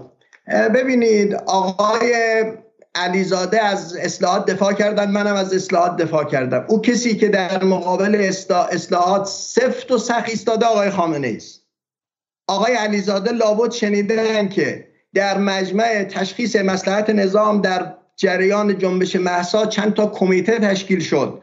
برای اینکه ببینن چیکار باید کنن با این مسئله. همه احساس بحران کردن. کمیته اقتصادی کمیته سیاسی کمیته ارز کنم که مثلا فرهنگی یا اجتماعی. از نمایندگان مجمع تشخیص مسئلت هم سه چهار تا اصلاح طلب بودن هم اصولگرایان. و اینا به یه جنبندی رسیدن به یه لیستی از اصلاحاتی که نظام باید ضرورتا انجام بده رسیدن. خبر به دفتر آقای خامنه رسید که آقایون اینا به یک لیستی از اصلاحات رسیدن که با نگاه و مبانی آقای خامنه جور در نمیاد. قرار بود فردا روزی در جلسه رسمی مجمع تشخیص مسئله این بحث صورت بگیره. صبح که جلسه مجمع تشکیل میشه آقای صادق لاریجانی میاد بگه حق ندارید این بحث را مطرح کنید. این در چارچوب وظایف مجمع تشخیص مسلحت نیست. اونجا آقای سید محمد صدر آقای دکتر توکلی آقای انصاری اعتراض می‌کنن که آقا این چه قصه است این چه مسئله است. گفتن همینه. حتی نقل شده که آقای سید محمد صدر گفته آقا جناب شاه یه موقعی علی امینی را صدا زد و گفت آقای امینی من چه کار باید کنم؟ چه اصلاحاتی را باید انجام بدم؟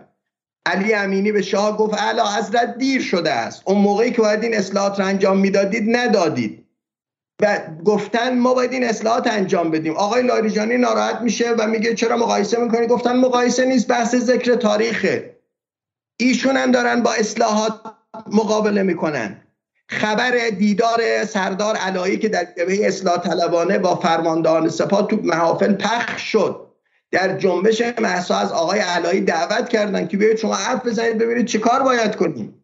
آقای علایی میره اونجا و صحبت می‌کنن در جنبندی در واقع فضای کلی جمع که خیلی از فرماندهان عالی رتبه سپاه بودن ضرورت اصلاح بود. حتی در خبران نقل شد که آقای علایی گفته بعضی از این آقایون سه گام در ضرورت اصلاحات از من جلوتر بودن. بعد میرن با آقای خامنه ای صحبت می‌کنن ایشون سفت و محکم وامیسته میگه من چهار خط قرمز دارم و به هیچ وجه از اینا کوتاه نمیام. یکی حسره یکی نظارت استثبابیه یکی هجاب و یکی هم رابطه با امریکاست. کی داره در مقابل اصلاحات نیست آقای علیزاده؟ کی این انصداده برای کشور به وجود آورده؟ شما دارید با امنیت ایران بازی می‌کنید. تسلبه که داره با امنیت ایران بازی می‌کنه. حکمرانی سوز امنیته تصور غلط شماست عقب مانده شماست که فکر می‌کنید موشک قدرت نظامی تنها عامل امنیته. او خیلی مهمه بسیارم مهمه اما یک عامل امنیته. اقتصاد هست دموکراسی هست روابط خوب با مردم داشتن هست. اینا همه باشه قدرت نظامی هم باشه. بله بسیار موثره. این گونه مسئله امنیت را تک فاکتوری دیدن داره مسئله را درست می‌کنه. گفتن حضور ایران در سوریه افتخارات چه افتخاری؟ همدستی با یک دیکتاتور در کشتار مردم بیگناه سوریه که بشار اسد را نمی‌خواستن چه افتخاری داره؟ گفتن من در قصه عربستان اینا گفتم خاک بر سرتون. البته نگفتم خاک بر سرتون ولی گفتم من استقبال می‌کنم. خوب کاری کردید چینیا درس خوبی به شما دادن. ای کاش زودتر چینیا این کار می‌کردن. ولی نمیشه آقای علیزاده ساکت بود که چرا هشت سال با اون کسانی که از دیوار سفارت عربستان بالا رفتن و این وضعیت رابطه با عربستان خراب کردن؟ رابطه ای که آقای هاشمی دنبال اصلاحش بود. آقای خاتمی دنبال اصلاحش بود. آقای احمدی نژاد بود. آقای روحانی بود. چرا این کار انجام دادید؟ آدم نمی‌تونه حرف نزنه. آقای علیزاده این چه معامله است که ما داریم با این کشور می‌کنیم با سیاست خارجی می‌کنیم با مردم داریم انجام میدیم؟ این همه هزینه. ممنون. هستم. چهار دقیقه و 38 ثانیه شد. آقای علیزاده این دیگه دور آخر هسته. شما در حد دو دقیقه می‌تونید آقای, خ... آقای نصری باز مسئله جدید مطرح کردن. آره آره. فقط نه شما دو دقیقه فرصت دارید. تقریبا تو کل مناظره هم چهل ثانیه به نفع شما سیف شده با توجه به حالا زمانی که من جمع بندی کردم. دو دقیقه و چهل ثانیه شما فرصت دارید. بفرم آیه نصیری چون در مورد اسد مرتب میگم می‌خوام چه در اسد می‌دونه؟ ما چهار برنامه دو ساعته با یکی از محققین تاریخ در بحث سوریه گذاشتیم آقای معصومی زاده. برن و ببینن. ببینن که ایران هیچ گونه نقشی در پیش قتل مردم در سوریه نداره. اینا دروغه و دروغه. یعنی اصلا فکت نیست و اینها قصه های واقعا شاه پریونی که CIA پخش کرده و من تعجب می‌کنم که مهدی نصیری این قصه رو تکرار می‌کنه. ایران هیچ نقشی در وضع سوریه نداشت و سوریه توسط دخالت مستقیم قطر و عربستان به وضع جنگ داخلی کشیده شد خب؟ و, و بعد ایران در سال 2012 12 این در بهمن بهمن 91 و 70 نفر عضو داشته 70 تا داشته و در بهمن 92 مثلا این مثلا به 200 نفر می‌رسه. اینا فکت های دروغینیه. من خواهش می‌کنم از مردم برن به برنامه های جدال رو در این مورد ببینن تا ببینن ایران چه نقشی داشته. میگه که رابطه ایران و عربستان رو من بعد بگم. هر چی می‌خواید بگو هر چی می‌خواد بگید چون اینا فکت های دروغینیه باز. ایران زمانی سفارت درش گرفته شد خب که بن سلمان گفته و ما خورد می‌کنیم به یمن رو و بهش نیاز نداریم و بعد عربستان می‌خواست قدرت هژمون منطقه شه. اصلا دعوا دعوای خامنه ای و بن سلمان رو نبود. چهار تا قدرت با خروج تدریجی آمریکا به خاطر اینکه آمریکا تیلت تو ایژیا داشت. چرخش به آسیا می‌خواست بکنه. برین شما مقاله اوباما و این گولدبرگ رو تو آتلانتیک بخونید خب؟ به خاطر اینکه آمریکا می‌خواست از منطقه بیاد بیرون قدرت های منطقه همین می‌خواستن رئیس شن ترکیه می‌خواست رئیس شه ایران می‌خواست رئیس شه عربستان می‌خواست رئیس شه خب؟ این قدرت این میل طبیعی قدرته. واقعا باور کنید که اسم کشورها رو می‌ذاره x y z و این روابط مثل فیزیکه. مثل فیزیکه. به خدا ربطی نداره. این از درون ایدئولوژی قضیه نگاه نکنید این از درون تاریخ خودتون. امام علی و من قبلا مسلمان علی بابا اینا فیزیکه عین فیزیک نیروها و بردارها داره با هم دیگه.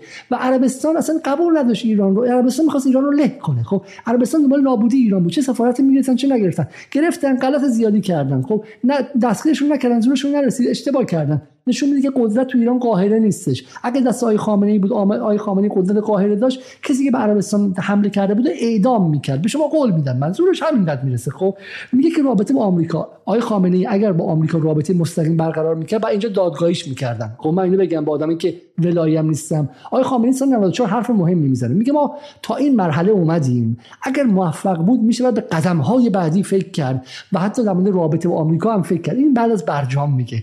و بعد آقای خامنه‌ای اگر همه رو داده بود این یعنی رابطه با آمریکا برقرار کرد سفارت باز کرده بود موشک هم داده بود حزب الله حماس هم برداشته و ایران می‌شد ایرانستان مثل لیبی می‌شد. امثال نصیری چی می‌گفتن؟ نه دیر داد اونا رو. ببینید لیبی پر از نصیری بود عراق قبل از صدام پر از نصیری بود چلبی فراوون بود اونجا تو سوریه همینطور. ما امثال نصیری رو در سرتاسر سر منطقه دیدیم که کارشون چی بود؟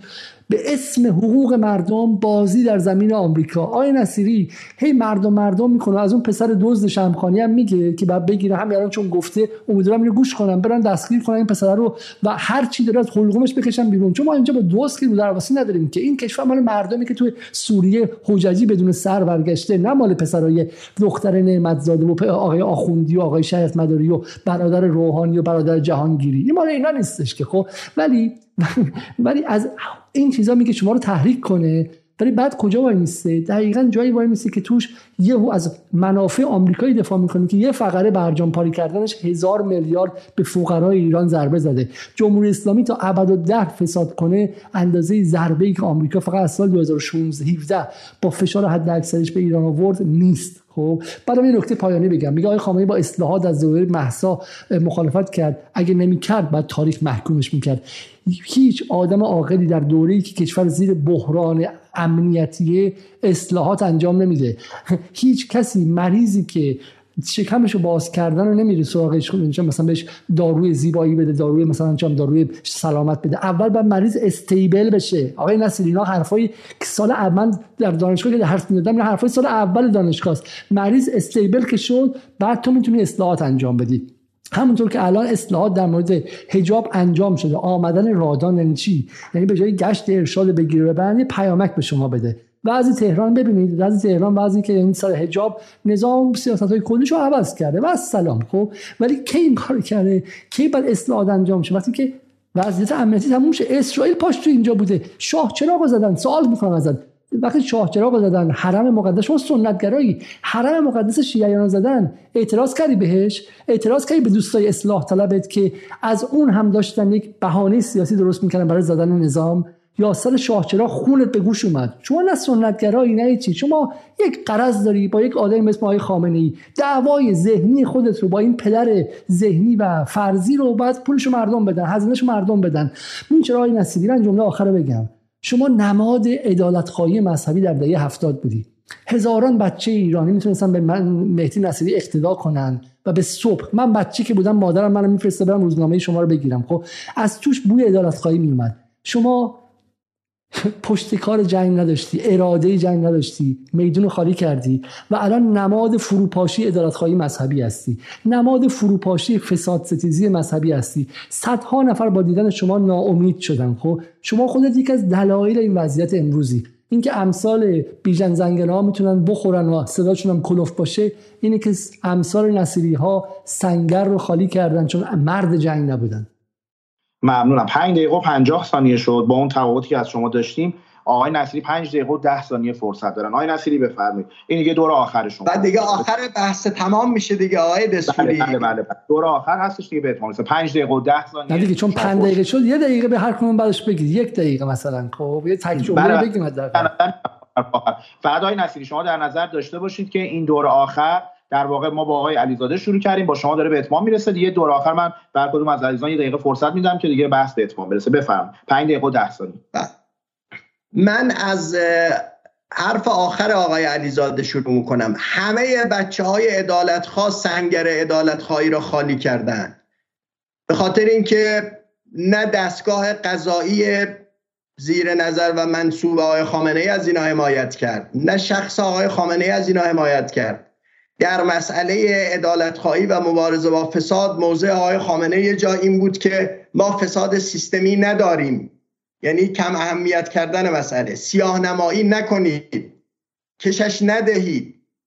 لجن پراکنی نکنید. وقتی پرونده سوء استفاده یا اختلاس چند هزار میلیاردی از سپاه بیرون آمد و بچه های عدالت پرداختن موضعی که آقای خامنه گرفت چی بود در قبال اون؟ آقای وحید اشتری موضعی که در قبال سیسمونی گیت آقای قالیباف گرفتن آقای خامنه ای چه حمایت از اون مسئله کرد؟ آقای اشتری بابت اون محکوم به زندان شده. آقای علیزاده عجب حرفایی می‌زنن عجب انتظاراتی دارن. آقای امیر تفرشی از بچه های ادالت هاست که گرفتن بردنش چه روز اونجا نگهش داشتن اذیتش کردن زندگیش مختل کردن. من که می‌دونم اتفاقا یکی از دلایلی که بند فاصله گرفتم حس کردم این آقایون می‌خوان یه ویترینی از ادالت خواهی داشته باشن. اون پشت قضیه غلطی که خواستم بکنن. من اون موقع مثال زده بودم. گفتم این آقایون به آهو میگن بدو به تازی میگن بگیر. و من خودم از این بازی کشیدم بیرون. حالا آن آقای چرا عدالت خواهی را در واقع رها کردیم. این قصه عدالت خواهی حضرت آقای علیزاده. بعد برگردیم به بحث ناامنی ایران. بنده معتقدم که بعد از پیروزی انقلاب به خاطر سیاست ندانی رهبران انقلاب و روابط بین الملل نمی‌دونستن و خیلی چیزهای دیگه نمی‌دونستن سیاستی را در پیش گرفتن که خودشونه در موضع ناامنی قرار دادن. این ما بودیم که بعد از پیروزی انقلاب دنبال نابودی عربستان و شعار علیه عربستان برآمدیم. تظاهرات براعت از مشرکین کردیم سلاح بردیم عربستان. همه این قصه ما شروع کردیم. اون روز اگه آقایون متوجه بودن به نظر من جمهوری اسلامی می‌تونست مستقر بشه. یه سیاست متوازن با دنیا با غرب با امریکا با شوروی با چین در پیش می‌گرفت. هیچ کدام از این ناامنی ایجاد نمی‌شد. آقای علیزاده همه مردم تو این دنیا دارن زندگی می‌کنن. امارات زندگیش می‌کنه عمان زندگیش می‌کنه پاکستان زندگیش می‌کنه. چرا این کشور رو چهل سال ما در ورطه ناامنی انداختیم؟ سیاست ورزی غلط شماست. من یادم نمیاد که گفته باشم برجام پاره کرده هزار میلیارد. این حرف ممکنه درسته. من چیزی دیگه گفتم. سیاست غلط هسته ای که صدها میلیارد خسارت زده به شما. امروز در کجا هستید؟ چند روز پیش رفتید دوربینای آژانس اجازه دادید در بی سر و صدا آمدن باز کردن. چه کار دارید می‌کنید با این سیاست هسته ای چقدر تحمیل هزینه بر مردم؟ می‌خواید هسته ای بشید می‌خواید بمب هسته ای درست خب برید درست کنید. خیال همه خودتون و دنیا همه چیز راحت کنید. این که از مسئله است ما یک سیاست ورزی غلط سیاست ندانی. حالا آقای علیزاده توصیه می‌کنم برم لندن ببینم نه ببینم نه ببینم. ببینم که وقت آقایون سیاست دانن این وضع بر ایران آوردن. همه دنیا اینجوری دارن زندگی می‌کنن. فاجعه از اینجا آغاز شده مشکل در اینجاست. و آقایون تا به خرد خرد ورزی در سیاست داخلی و در سیاست خارجی برنگردن اوضاع همین مسئله است. وضعیت همینه. مردم تحت شدیدترین فشارها هستن. مردم چنین عزت موهومی را که شما تصویر می‌کنید نمی‌خواهند آقای علیزاده میگید نه رفراندوم بذارید. چرا زیر بار یک رفراندوم راجع به سیاست خارج جمهوری اسلامی نمیرید؟ خب آقا برید رفراندوم مسئله را به رفراندوم بذارید. بذارید اکثریت مردم این نوع سیاست خارجی شما رو تایید کنند برید دنیا رو بگیرید. چرا زیر بار این نمیرید؟ مردم مخالفن. رأی مردم به دولت روحانی یکی از عوامل اون رأی این بود که مردم سیاست خارجی دولت روحانی را قبول داشتن. در مورد خاتمی هم همین جور بود. شما کلی مسئله و مصیبت درست کردید برای مردم. هی حالا دفاع می‌کنید که ما امن کردیم ما نذاشتیم حمله کنن. خب چرا کشورهای دیگه حمله نمی‌کنن؟ شما به گونه ای سیاست ورزی کردید که خودتون در معرض حمله قرار دادید. الان اسم آقای چلبی بردید. آقای چلبی آقای چلبی رفت راجع اپوزیسیون عراق اونا رو جمع کرد و اینا رفتن با همکاری امریکایی ها صدام ساقطش کردن. آقای خامنه ای هم اجازه داد به آقای حکیم که برن تو این ائتلاف برن با امریکایی همدستی کنن و با صدام برخورد کنن صدام ساقط بشه. بله من این سیاست درست می‌دونم. از این خرد ورزی ها و واقع بینی ها در سیاست خارجی خودتون داشته باشید. دست بردارید از این مصیبتی که این گونه بر مردم تحمیل کردیم. ممنونم. آقای علیزاده یک دقیقه در خدمت شما هستیم دیگه برای من از آقای نصیری می‌خوام چون نکات خیلی مهمی و جالبی مطرح کردم ما می‌تونیم یه دور دیگه سه دقیقه‌ای بریم. خب آقای نصیری قبول دارن چون بحث سیاست خارجی و اینها یه مغالطات اصلا باور نکردنی. اما اگه نمی‌خوام من یه دقیقه‌ای بگم. ولی من ترجیح میدم که از آقای نصیری بخوام و ایشون چون خیلی نکات رو مطرح کردن بخوام که یه سه دقیقه دیگه یه راند سه دقیقه بریم. اون سه دقیقه دیگه بریم باز ادامه پیدا می‌کنه. بذارید برای فرصتی دیگه انشالله اگر موافقی آقای ما هم من چون قرار من یه دور دیگه بریم مثلا. می‌تونیم برای یک شب دیگه هم بریم چون بحثا خیلی مفصل و فرصت شد. ما بحث میشه اگه یه موقعی دیگه الان نمی‌خوایم ما بعد اینجوری بدیم. الان سه دقیقه باز من حرفای جدید مطرح می‌کنم. آقای علیزاده دوباره وقت می‌خواد. باید جای آره، قصه تمام کنیم. من من بعد کلاب هاوس بسیار خوب. من بس اگه فقط یک دقیقه وقت دارم من با سند میگم که ایران توانسته تحریم رو خونسا کنه و تحریم هم اصلا خونسا کردن ذره به عزت مربوط نمیشه. اینا دروغه. تحریم حمله آمریکا بود. آمریکا میگه من نمی‌ذارم تو زیاد پول در بیاری. به این مغازه میگه من نمی‌ذارم تو پول در بیاری. این مغازه بعد مستقل می‌شد. چاره از این مسیر نه. این مسیر مسیر یک جبری تاریخی بود. ایران از این مسیر جبری اومده. الان می‌تونه برجام احیا کنه می‌تونه برجام احیا نکنه اینا ولی از منظری متفاوته. دیگه ایران وابسته برجام نیستش. خب حالا 82 میلیارد دلار پارسال تو ایران پول اومده خب؟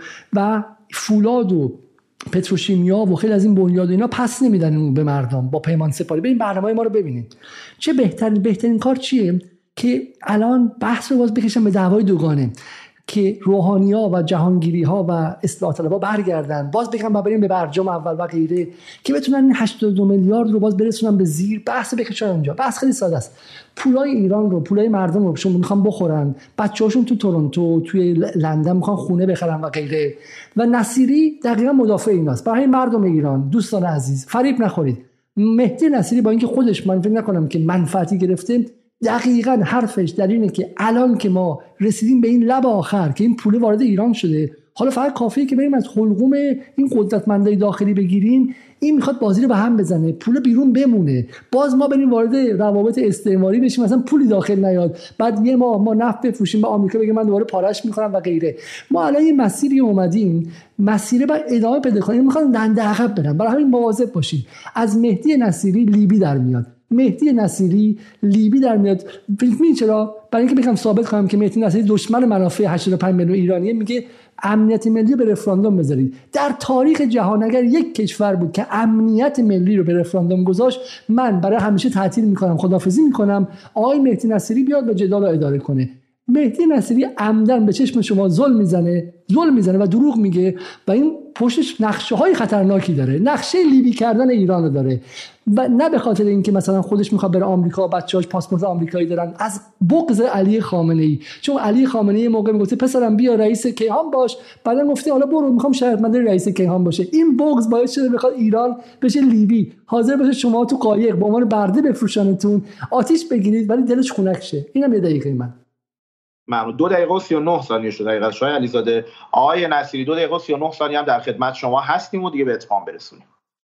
من دیگه راجع به تحریم و این خیلی صحبت کردیم. دوست دارم راجع به آخرین نکته آقای علیزاده صحبت کن اینکه تحریم خونسا شده شعاره. چرا منت امریکایی را دارید می‌کشی سر برجام اظهارات تاخیر آقای مرندی؟ با این ذلت. برای چی؟ چرا دنباله؟ معلومه که هنوز از تحریم خلاص نشدید.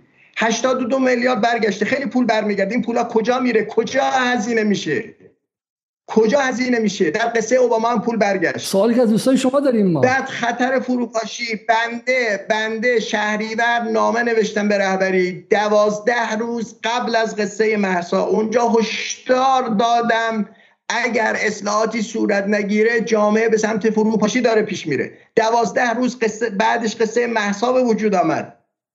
آقای علیزاده بنده دو تا سمت در جمهوری اسلامی داشتم یکی در کیهان یکی در صبح. کیهان که زیر نظر مستقیم آقای خامنه ای بود. صبح شخصی بودم ولی مورد بوده بودم من خارج شدم. آقای شریعت مداری وقتی حکم گرفتن بنده اصرار کردم که حضرت آقای خامنه ای مسئولی را هم با آقای شریعت مداری بدید. چون این تفکیک قبلش ما دچار مشکل بودیم. آقای خامنه ای اصرار داشت شما باید مدیر مسئول باشید. من اصرار می‌کردم. اینقدر من اصرار کردم ایشون گفت که پس برید با هم کار کنید. اگر دو نفرتون رضایت دادید من قبول می‌کنم. اومدیم با آقای شریعت مداری ما چه روز کار کردیم دیدم نمی‌تونیم کار کنیم. شب دعوت کردم آقای شریعت مداری در منزل شام بهشون دادم. گفتم حاج حسین آقا مینوتم نوشتم. خواهش می‌کنم این امضا کنید دو نفری که مدیر مسئولی هم برای تو. وقتی رفت پیش آقای خامنه آقای خامنه تعجب کرد آقای خامنه تحسین کرد. کمتر موردی بود که آقای خامنه ای نمیگم تنها من بودم حتما کسانی دیگه بودن.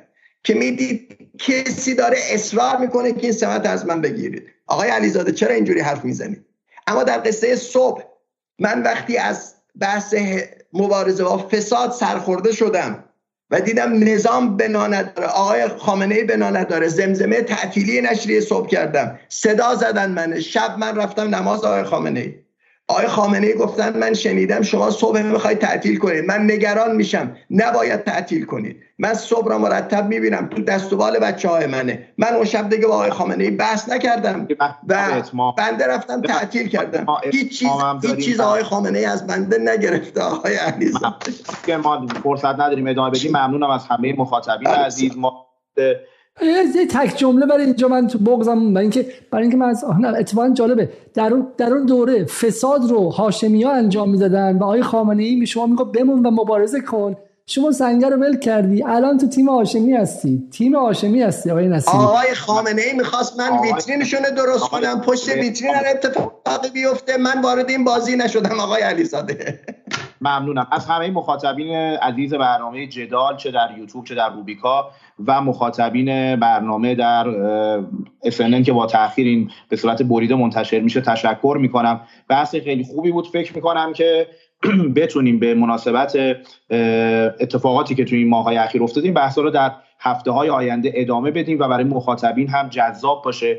و پاسخی به شبهات جاری بود که در حوزه های مختلف داده شد. از جناب آقای علیزاده و مخاطبینشون در جدال تشکر می‌کنم. از جناب آقای نصیری و مخاطبینشون تشکر می‌کنم. امیدوار هستم که مخاطبین از این بحث راضی بوده باشن. شب از مدیریت خیلی خوب شما من تشکر می‌کنم. دستتون در نکنه. آقای ارادت موفق باشین. شبتون بخیر. باشه بسیار خب منم از شما تشکر می‌کنم. این فولی خیلی خیلی ممنون. نصیری و از مخاطبانم می‌خوام قبل از رفتن برنامه رو لایک کنم و همینطور برنامه دیگه جدال رو در یوتیوب ببینن تا مناظره و برنامه دیگه شب و, شب و روز همگی خوش. خدافظ عزیز نصیری